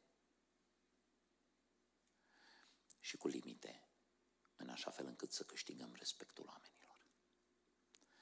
Sau putem vorbi cu nervi, să ni se umfle venele de să se spargă, să folosim insulte, să sărim în sus la toate alea, să arătăm că noi avem o idee mai bună decât toți ceilalți și să ne facem de râs nevestele. La porțile cetății trebuie să știi cum să te porți ca să câștigi respectul oamenilor și câștigând respectul oamenilor să câștigi și respectul nevestei. Nu există nimic mai rău decât ce am văzut odată la o adunare generală. S-a ridicat un frățior din biserică și l-a făcut cu ou și cu oțet pe un frate din conducerea bisericii. Da. Poate nici jumate, dar avea și dreptate pe aici, pe acolo. Măcar că suntem oameni, majoritatea oamenilor din biserică sunt ocupați, au servici, nu întotdeauna poate să facă tot. Mai le scapă câte ceva și aici trebuie să arătăm bunăvoință, grație. Bă, în loc să-l critici, du-te și ajută-l. Spune, bă, vezi că ai, n-ai făcut cu tare lucruri, nu ai ieșit bine lucrul ăsta. Aia vin eu să te ajut. Măcar roagă-te pentru el. Dacă trebuie să-i faci o observație, Biblia spune să te duci între tine și el. Dacă chiar nu te ascultă, du la păstori și pe urmă du și în fața bisericii, dar dacă ți-a greșit ție și nu se pocăiește, dacă a făcut lucruri mai... Ah, fraților, câte nu se pot ierta? Și trece cu vederea.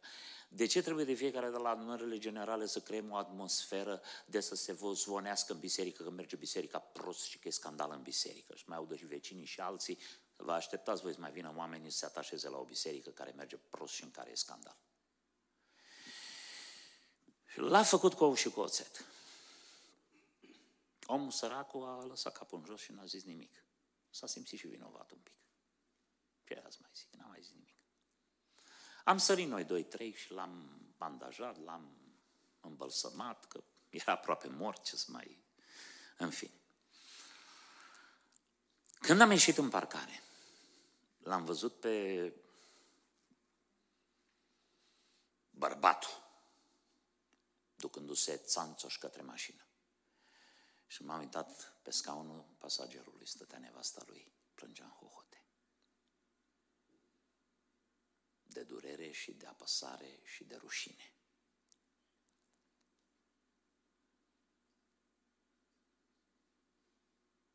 Uite și învață în cele, ce prive, în cele spirituale, dă lecții după aia. Preot în familia mea. Preot. Alubal și al startei.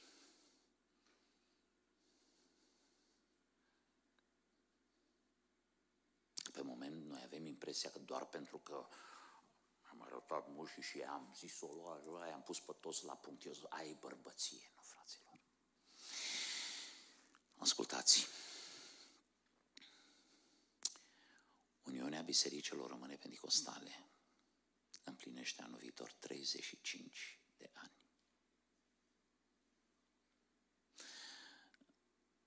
În fruntea Uniunii Pentecostale au fost întotdeauna păstor principal de biserică. Oameni cu idei și poate și cu un pic de orgoliu. N-am avut niciodată un scandal. N-am avut certuri. Am păstrat o unitate armonioasă între noi. Principiile nu ni le-am călcat, dar orgoliile, da. Pentru că am vrut să păstrăm unitatea acestei organizații. Și bunul mers al ei a fost mai important decât funcțiile noastre, decât bățoșenia noastră, decât dreptatea noastră. Că e foarte ușor să-l acuzi pe un om că nu face destul sau nu face tot ce bine când ajungi în locul lui sau lângă el.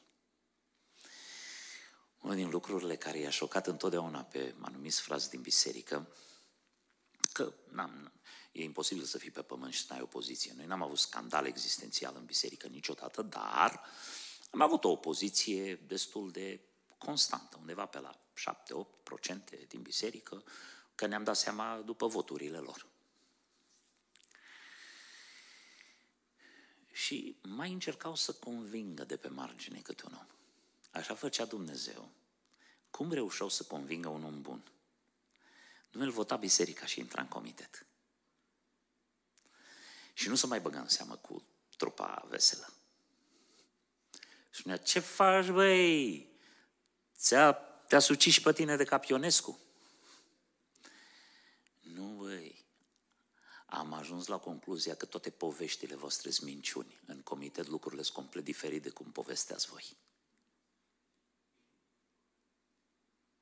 Voi mi-ați băgat în cap minciuni, acum m-am convins de adevăr. Acolo lucrurile sunt frățești, sunt frumoase, nu obligă nimeni pe nimeni, discutăm pentru binele bisericii. Cum să fii împotrivă dacă îți propuneri bune? Deci, mulți au impresia că păstorul bisericii nu doarme noaptea gândindu-se cum să distrugă biserica duminica următoare. Se uită la el spune, băi, ăsta când se duce la învon, precis ăsta face praf biserica Dumnezeu. Așa s-a gândit toată săptămâna, s-a chinuit și s-a gândit cum să o distrugă. Nu, fraților, ne gândim să iasă bine. Normal, când te duci în comitet și ai o propunere bună, frate, o să spună, bine, frate. De pe urmă vin cârcotașii de pe margine și spune, te-a distrus și pe tine, te-a cumpărat și pe tine, te-a așa. Nu, dacă omul zice de bine, ce să fac? Să mă opun numai așa din cauza că trebuie să aibă o poziție? Vezi foarte mare grijă. Pentru că nu veți pierde doar respectul altora, s-ar putea să ajungi să pierzi respectul soției tale și a copiilor tăi. Când o să se zvonească printre copii, băi, a făcut taică tu scandal în biserică. Fraților, lucrurile negative se pot rezolva. Vre, vreți să vă spun ceva? Așa mi-a venit să vorbesc. Uh, dacă chiar vreți să se îndrepte niște lucruri, mergeți acolo unde se pot îndrepta, duceți-vă la păstor, duceți-vă la conducere, spuneți, mai oameni buni, uite ce am observat eu, ce părere aveți, uite, poate că ar trebui așa și așa. Eu apreciez oamenii ăștia. La adunarea generală se raportează starea de lucruri în biserică. Nu se rezolvă niciodată nimic, numai se fac scandaluri, atâta tot. Niciodată n-am văzut o adunare generală de la care să se plece și să zică, băi, am luat o decizie extraordinar de bună. Acolo numai se varsă venin și fiecare își descarcă supărările sau frustrările sau nemulțumirile. Nu, darea de seamă e un loc unde ne adunăm, aflăm cum stau lucrurile în biserică, financiar, secretarial și așa mai departe. Și când observăm anumite lucruri negative, ne ducem și le corectăm acolo unde se pot corecta. Că nu e locul Oamenii beligeranți produc mult deranj și multă pagubă, dar niciodată nu dau soluții și din urma lor nu se vindecă nimic. Se îmbolnăvește trupul bisericii. De Biblia ne-a chemat la pace, la îngăduință, la înțelegere. Um, ei, un bărbat, ca să poată deveni învățătorul familiei lui, el trebuie să-și câștige respect. Vedeți? Până și marele bărbat Iosu a pus de Dumnezeu, au venit bătrânii la el și au spus, ascultă, noi suntem gata să te ascultăm și să ne supunem ție. Dar vrem să vedem că te călăuzește Dumnezeu cum l-a călăuzit pe Moise, pe robul lui Moise. Trebuie să câștigată încrederea celor peste care ești pus. Și suntem puși peste familiile noastre ca bărbați. Trebuie să le câștigăm încrederea și trebuie să le câștigăm respectul. Ei trebuie să ni le dea. Dar și noi trebuie să le justificăm. Și acum, um, un caz de studiu care cred că ne va folosi. Ați auzit de familia David Mical. David este omul după inima lui Dumnezeu. Putem spune multe lucruri negative despre David, mai multe putem spune negative despre el decât despre Saul. Dar David a fost omul lui Dumnezeu și a fost omul după inima lui Dumnezeu, diferența dintre el și Saul fiind la nivelul de pocăință. Asta face diferența între David și Saul. Saul nu s-a pocăit, vine Samuel, îl confruntă și spune totuși vino ca să salvăm aparențele, să arăt bine înaintea oamenilor. Pe el nu ne interesează pocăința, pe el nu ne interesează să îndrepte, pe el nu interesează să iasă bine, să pice bine. Diferența între David. David nu l-a mai interesat, a apărut în Biblie, l-au făcut praf și a scris el psalmii cu mea culpa, s-a dat de gol singur. Nu l-a mai interesat nimic decât să-și repare relația cu Dumnezeu. De-aia a fost un om după inima lui Dumnezeu. Și mulți când fac prostii și vor să continue să vină la învon sau să cânte în față, spun, dar ce, David, să-ți pierzi patru băieți, suporți pedeapsa lui Dumnezeu, să nu-ți mai dea voie să faci templu, hmm? Și să ai război toată viața ta, fiind mai în război. Și trebuia să fie rușine să scoți nasul între oameni, că toată lumea știe că ți-ai subminat propria armată și ai comis trădare, în altă trădare împotriva propriului, propriului tău popor și propriului tău capitan.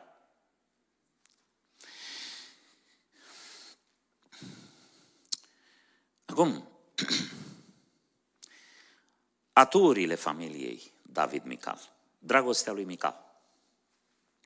Eu cred că și David a iubit-o pe Mical, pentru că știți că primul lucru pe care l-a făcut după ce a ajuns împărat al lui Israel, prim, primul lucru care l-a cerut a fost Abner, mi-a adus pe Mical. E nevasta mea. Știți că Saul, în primul rând, și-a călcat cuvântul că i-a promis că i-o dă pe Merab. Nu i-a mai dat-o pe Merab, i-a dat-o pe Mical, că a crezut că se poate folosi de ea, că îl iubea, era moartă coaptă după el. Ce să o folosesc ca să fie o cursă pentru el. Dar după aia, când el a trebuit să fugă, i-a dat-o pe Mical la altul. Și se pare că Mical a fost o femeie foarte bună. Există multe tradiții care spun că între Mical și bărbatul ăla nu au existat relații normale. Alții spun că da, nu contează. Cert este că a fost o femeie atât de bună că ăla a plâns după ea. A bocit-o, a jelit-o când i-a luat-o să o dea înapoi lui David, că era nevasta de drept al lui David. Vorbim de Vechiul Testament, nu? Deci se pare că femeia asta avea caracter. Știți că i-a salvat viața lui David. Mai mult, avea întâietate în casa regală pentru că a fost prima lui nevastă. Deci Mical se bucura de niște drepturi atât prin dragostea pe care i-a purtat-o lui David, prin caracterul ei, pe care l-a dovedit ani de zile, că un bărbat a ajuns să jelească după ea, și prin întâietatea ei, fiind prima și cea mai însemnată dintre nevestele lui David. Problemele familiei David Mical este rivalitatea continuă între tatăl ei și soțul ei, care întotdeauna creează tensiuni și probleme. Ehm, faptul că nu se știe cât de rupt a fost inima ei atunci când mai întâi a fost ruptă de dragostea vieții ei și date altui bărbat și după ce se obișnuiește în viața de căsnicie cu un alt bărbat, este din nou traumatizată, ruptă și dată înapoi unui bărbat pe care probabil nu mai cunoaște, că s-au schimbat multe lucruri în ani de zile în sufletul și în structura sufletească a lui David. Femeia asta este o femeie traumatizată din multe puncte de vedere. Și asta implică o dificultate. Pe urmă, este în competiție cu femei redutabile. Ahinoam, mama întâiului născut, Amnon. Abigail, înțeleaptă Abigail și așa mai departe. Ea dintr-o dată nu mai este piesa principală. Ea este una dintre mai multe și e în competiție cu niște femei extrem de admirate și de apreciate.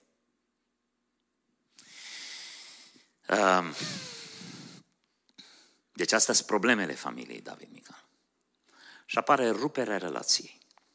Care este motivul? Știți că David a hotărât să aducă chivotul legământului la el acasă.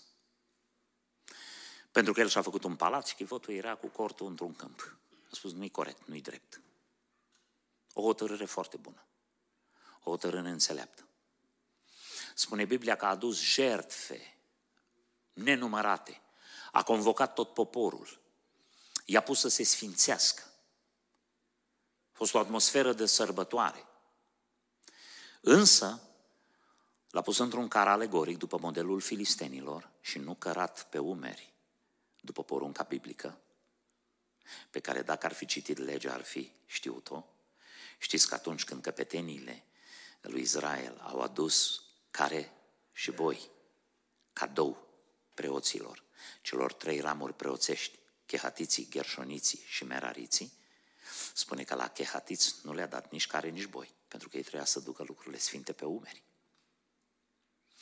Ce s-a întâmplat? La o cotitură, boii n-au avut grijă, era să se răstoarne carul, Uza a pus mâna pe car, că el veghea asupra chivotului, pentru că nu era din, uh, dintre preoți și pentru că Dumnezeu era deja mânios că îi se călcaseră poruncile, Dumnezeu l-a omorât pe Uza și s-a întrerupt procesiunea. Au terminat, n-a mai dus chivotul în casă la David, s-a speriat.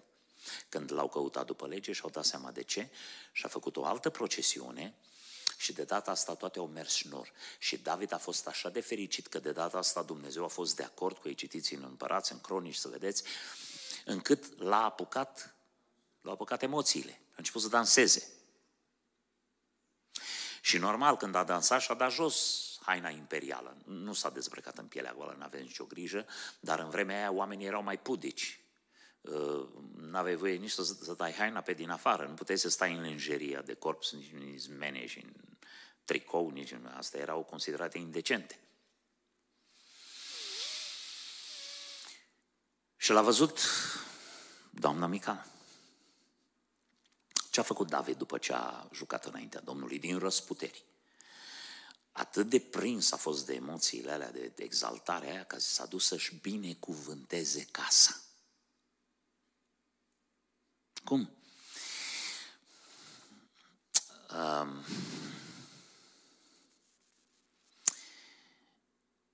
Mical trebuie să aibă tact. Mical n-a avut tact. Motivul pentru care s-a certat cu David a fost că a jucat înaintea Domnului. Acum, în vremurile alea, jocul nu era neapărat un ceva foarte păcătos și nu era un joc estetic, cum e ăsta senzual din vremurile noastre. Trebuia să-l lase în pace. Zic, mai e și el fericit. Mai îngăduie și tu și câte o greșeală și câte, o, câte un falset. Momentul era foarte prost ales. El deschide ușa casei fericit, exaltatul, e în primire. N-a dat dovadă de prea mult tact. Uh, dar și maniera în care l-a abordat. Te-ai făcut de râs, măi. Și imediat uh, și-a arătat și mândria, dar și gelozia. Și te-au văzut slujnicele slujitorilor tăi. Făcut de râs în fața femeilor ăsta, ți-au văzut ele formele corpului și cam. David și aici ne întoarcem la bărbați. Aveți mare grijă, stimați bărbați, pentru că noi avem un talent extraordinar de a aluneca din cele mai înalte momente de extaz spiritual în cele mai adânci văi de fire pământească și de nervi. Uh, ferească Dumnezeu în momentele noastre de extaz spiritual, când ne simțim bine, cineva să ne ofenseze cu ceva. Că devenim fiare. Într-o secundă, din miel devenim tigru. Că leu e un simbol cam pozitiv. Tigru, din miel devii tigru. Asta se întâmplă cu David și nu procedează cu înțelepciune. Și am să vă demonstrez că nu procedează cu înțelepciune. În primul rând, preia din zbor chestia cu slujnicele. Că dacă David era spiritual, bă, dar are dreptate, mă, dar l-a ofensat, dar l-a insultat, dar l-a atacat. S-a supărat și el, ce vrei? Ascultați ce spune. Hai să vezi tu data viitoare.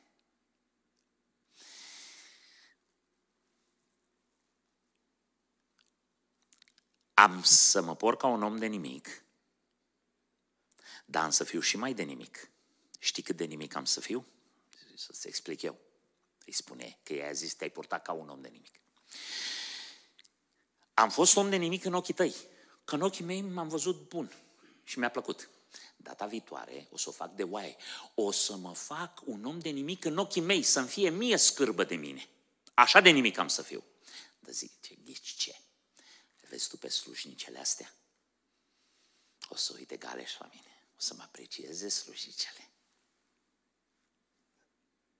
Asta a fost un răspuns duhovnicesc.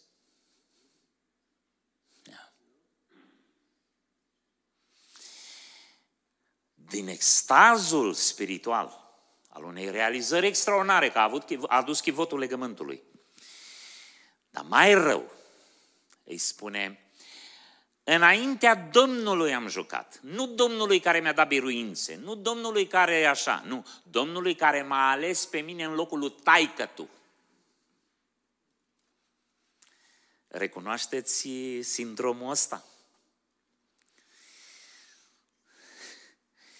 Ei, m-a ales Dumnezeu, a dat de pereți cu taică tu. A dat de pereți cu taică e adevărat. Dar ea l-a scăpat din mâna lui taică numărul 1. Numărul 2, um, chiar așa mare satisfacție ai când îi aduci aminte unui copil de moartea tatălui? Moartea tragică și îngrozitoare a tatălui? Până acolo merge spiritul de răzbunare să-i aduce aminte că taică e un lepădat și taică e un mort. Că tot acolo pe munții unde și-a pierdut viața, tata femeii care ți-a salvat viața, acolo a murit și cel mai bun prieten al tău, mă, care și ăla ți-a salvat viața și care e fiul nenorocitului ăluia pe care îl reproșezi tu nevestei tale.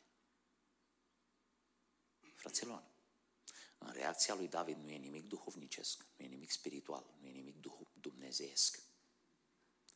Și de fapt, uitați-vă pe paginile scripturilor și veți afla ceva îngrozitor. Aici este punctul unde începe căderea lui David, că imediat urmează Batșeba.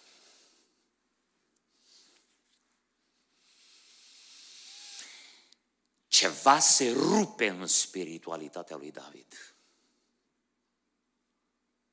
Și cele mai mari falimente spirituale ale lui David.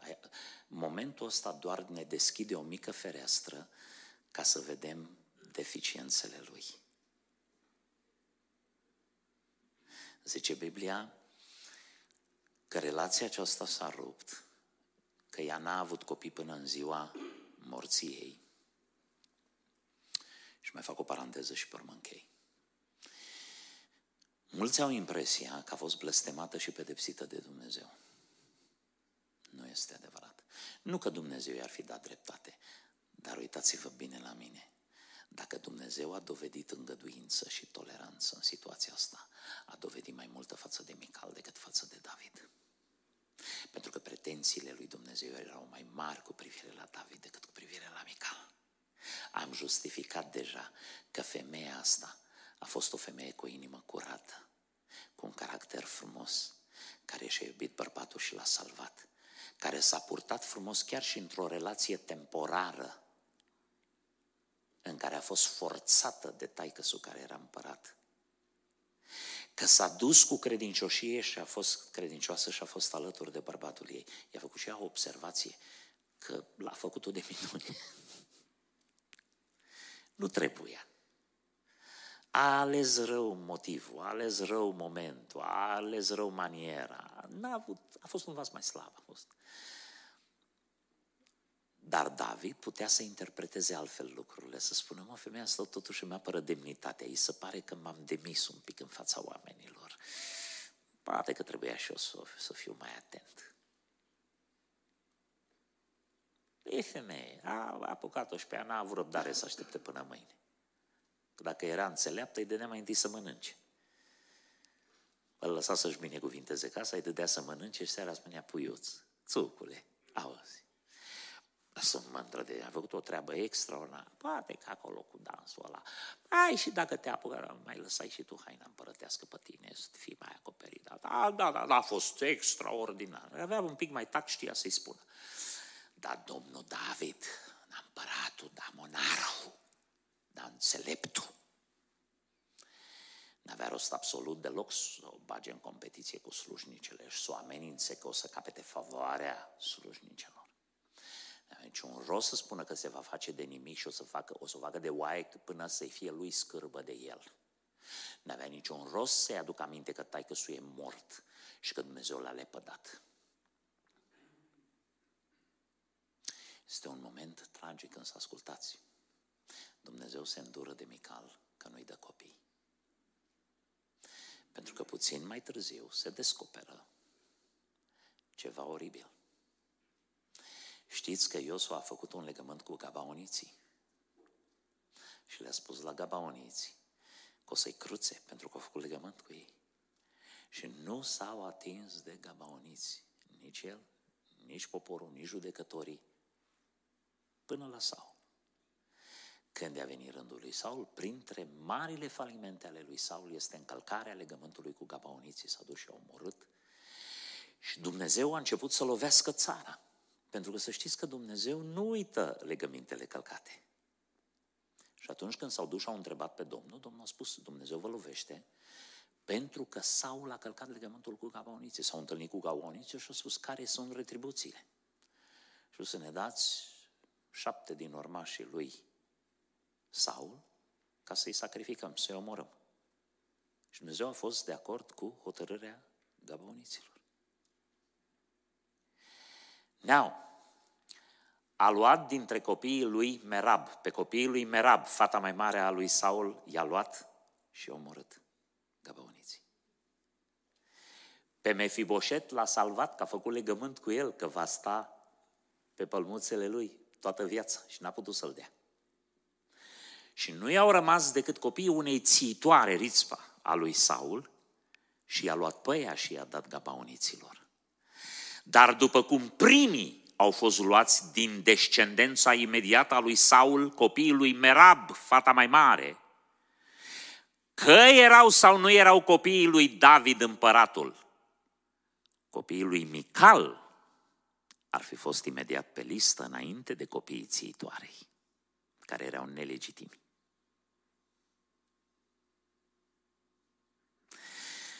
Când Dumnezeu nu i-a dat copilului Mical, a scutit-o de tragedie de a-și vedea copiii morți. Spune Biblia că până și țiitoarea aia s-a dus și și-a jelit copiii acolo unde au fost lăsați, omorâți, de corp trupurile lor au fost lăsate pradă păsărilor cerului și a apărat de păsările cerului. Durerea unei mame sfârșietoare. Nici nu vreau să mă închipui dacă a fost în viață. Care a fost reacția lui Merab? Mical a fost scutită de blestemul ăsta. Pentru că undeva, cu toate greșelile și lipsa ei de înțelepciune, a găsit favoare, măcar în spațiul ăsta, înaintea lui Dumnezeu. Biblia spune, purtați-vă cu înțelepciune cu nevestele voastre și dați cinste femeii ca unui vas mai slab, ca să nu vă fie împiedicate rugăciunile, să nu se fractureze relația voastră cu Dumnezeu, fraților. Eu nu spun să nu ne luăm în serios, eu spun să nu ne luăm prea în serios. Nevestele noastre, în virtutea grabei, că vedeți că alergă ca titirezul toată ziua prin casă, ba să spele, ba să facă, ba să dă, nu știu ce. Uneori pierd din vedere că trebuie să fie, să facă drepți în fața măriei sale. Și mai rog câte o vorbă așa întreacăt. Și dacă suntem prea casanți și ne enervăm, asta nu înseamnă că nu trebuie să te deranjeze. Asta nu înseamnă că nu o să te superi și tu să fii botos câteva minute. Ei, bagă nasul în borcan și fii borcanit câteva minute. Nici o problemă. Dar nu după apusul soarelui. Mânia trebuie să se oprească la apusul. Dar, ca să începi să ai niște, să, să dai cu bomba nucleară acolo unde este suficientă o apărătoare de muște. E suficient să dai cu apărătoare de muște. Hai mă, femeie, chiar așa, în felul ăsta. Mă. A, mă, mă, Într-o dată sărim la epitete, urlete, țipete, a venit apocalipsa. Asta îmi dovedește înțelepciune, tact.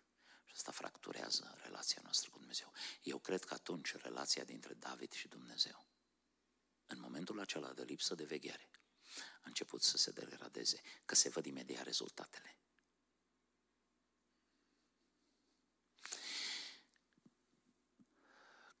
Ca încheiere, aș vrea să vă spun, fraților, că la nu merge bine? E 12? Bun. Am să mă opresc aici, am să vă spun următorul lucru. N-am să stau înaintea voastră și să vă spun că sunt un bărbat perfect. Calitatea cu care mă pot lăuda nu este că am procedat foarte bine în toate circunstanțele vieții. Calitatea cu care mă pot lăuda este că am învățat și că am fost deschis să învăț. Să mă schimb în bine. Să adaug anumite lucruri în comportamentul meu care să facă bine casei mele și să scot anumite lucruri din comportamentul meu care am văzut că nu dau rezultate. Sunt de plin încredințat că niciunul dintre voi nu sunteți bărbați ideali.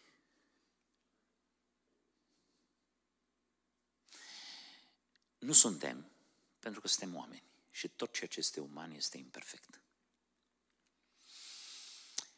Însă, atât în viața de pocăință, în relația cu Dumnezeu, cât și în relația de biserică, relațiile cu frații, cât și în relația de familie, trebuie să avem capacitatea să învățăm și să devenim mai buni, că de ne adunăm să devenim mai buni și nu mai răi.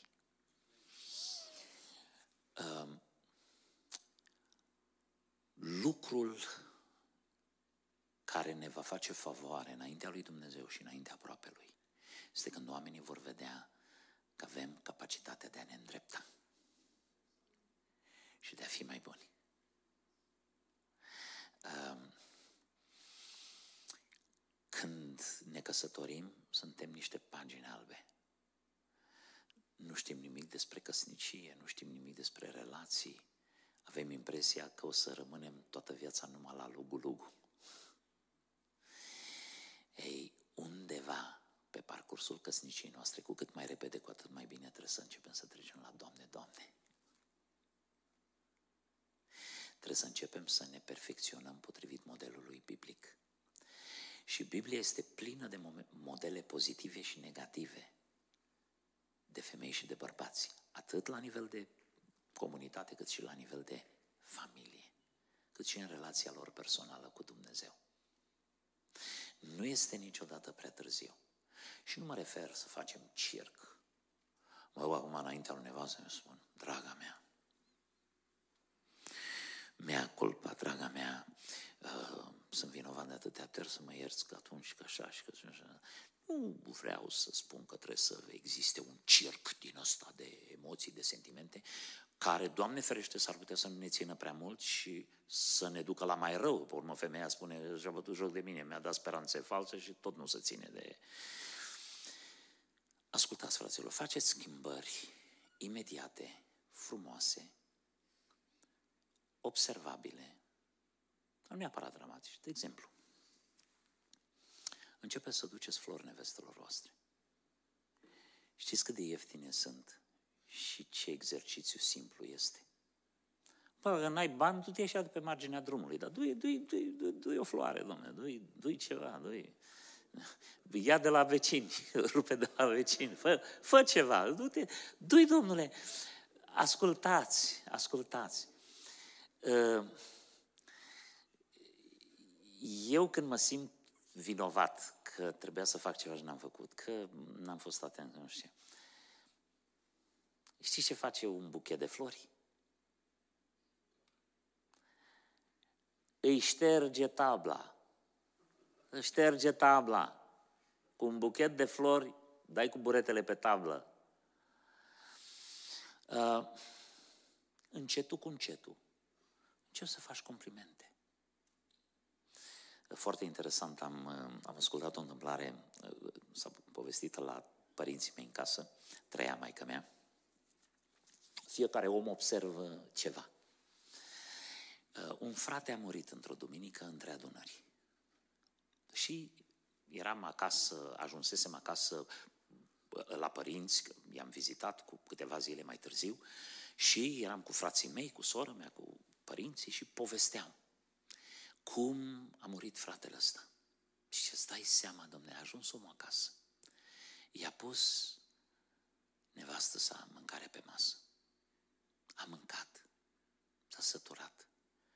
A mulțumit lui Dumnezeu, i-a mulțumit lui nevastă să i-a făcut aprecieri, complimente, să faci ce bună a fost mâncarea. Și pe urmă s-a dus să se odihnească un pic pe sofă și acolo a rămas. Și cum am zis, fiecare cu reacția lui. Eu am rămas foarte pătruns de faptul că ultima amintire a acestei femei a fost complimentul pe care i l-a făcut bărbatul, lucrurile frumoase pe care i le-a spus. Taică mi-a avut o altă perspectivă, azi zice, ferice de el, zice că a murit sătul. uh, știți că atunci când ieșiți din casă dimineața, s-ar putea ca vorbele pe care le spuneți soției să fie ultimele vorbe pe care le spuneți. Privirea pe care eu arunci înainte de a ieși din casă să fie ultima privire pe care și-o va aminti vreodată. Bineînțeles că ea o să te plângă, ea o să-i pară rău că te-a pierdut. Pentru că ești soțul ei, s-a clădit o relație de viață. Însă, nu era mai frumos să se termine cu o privire frumoasă și cu un te iubesc?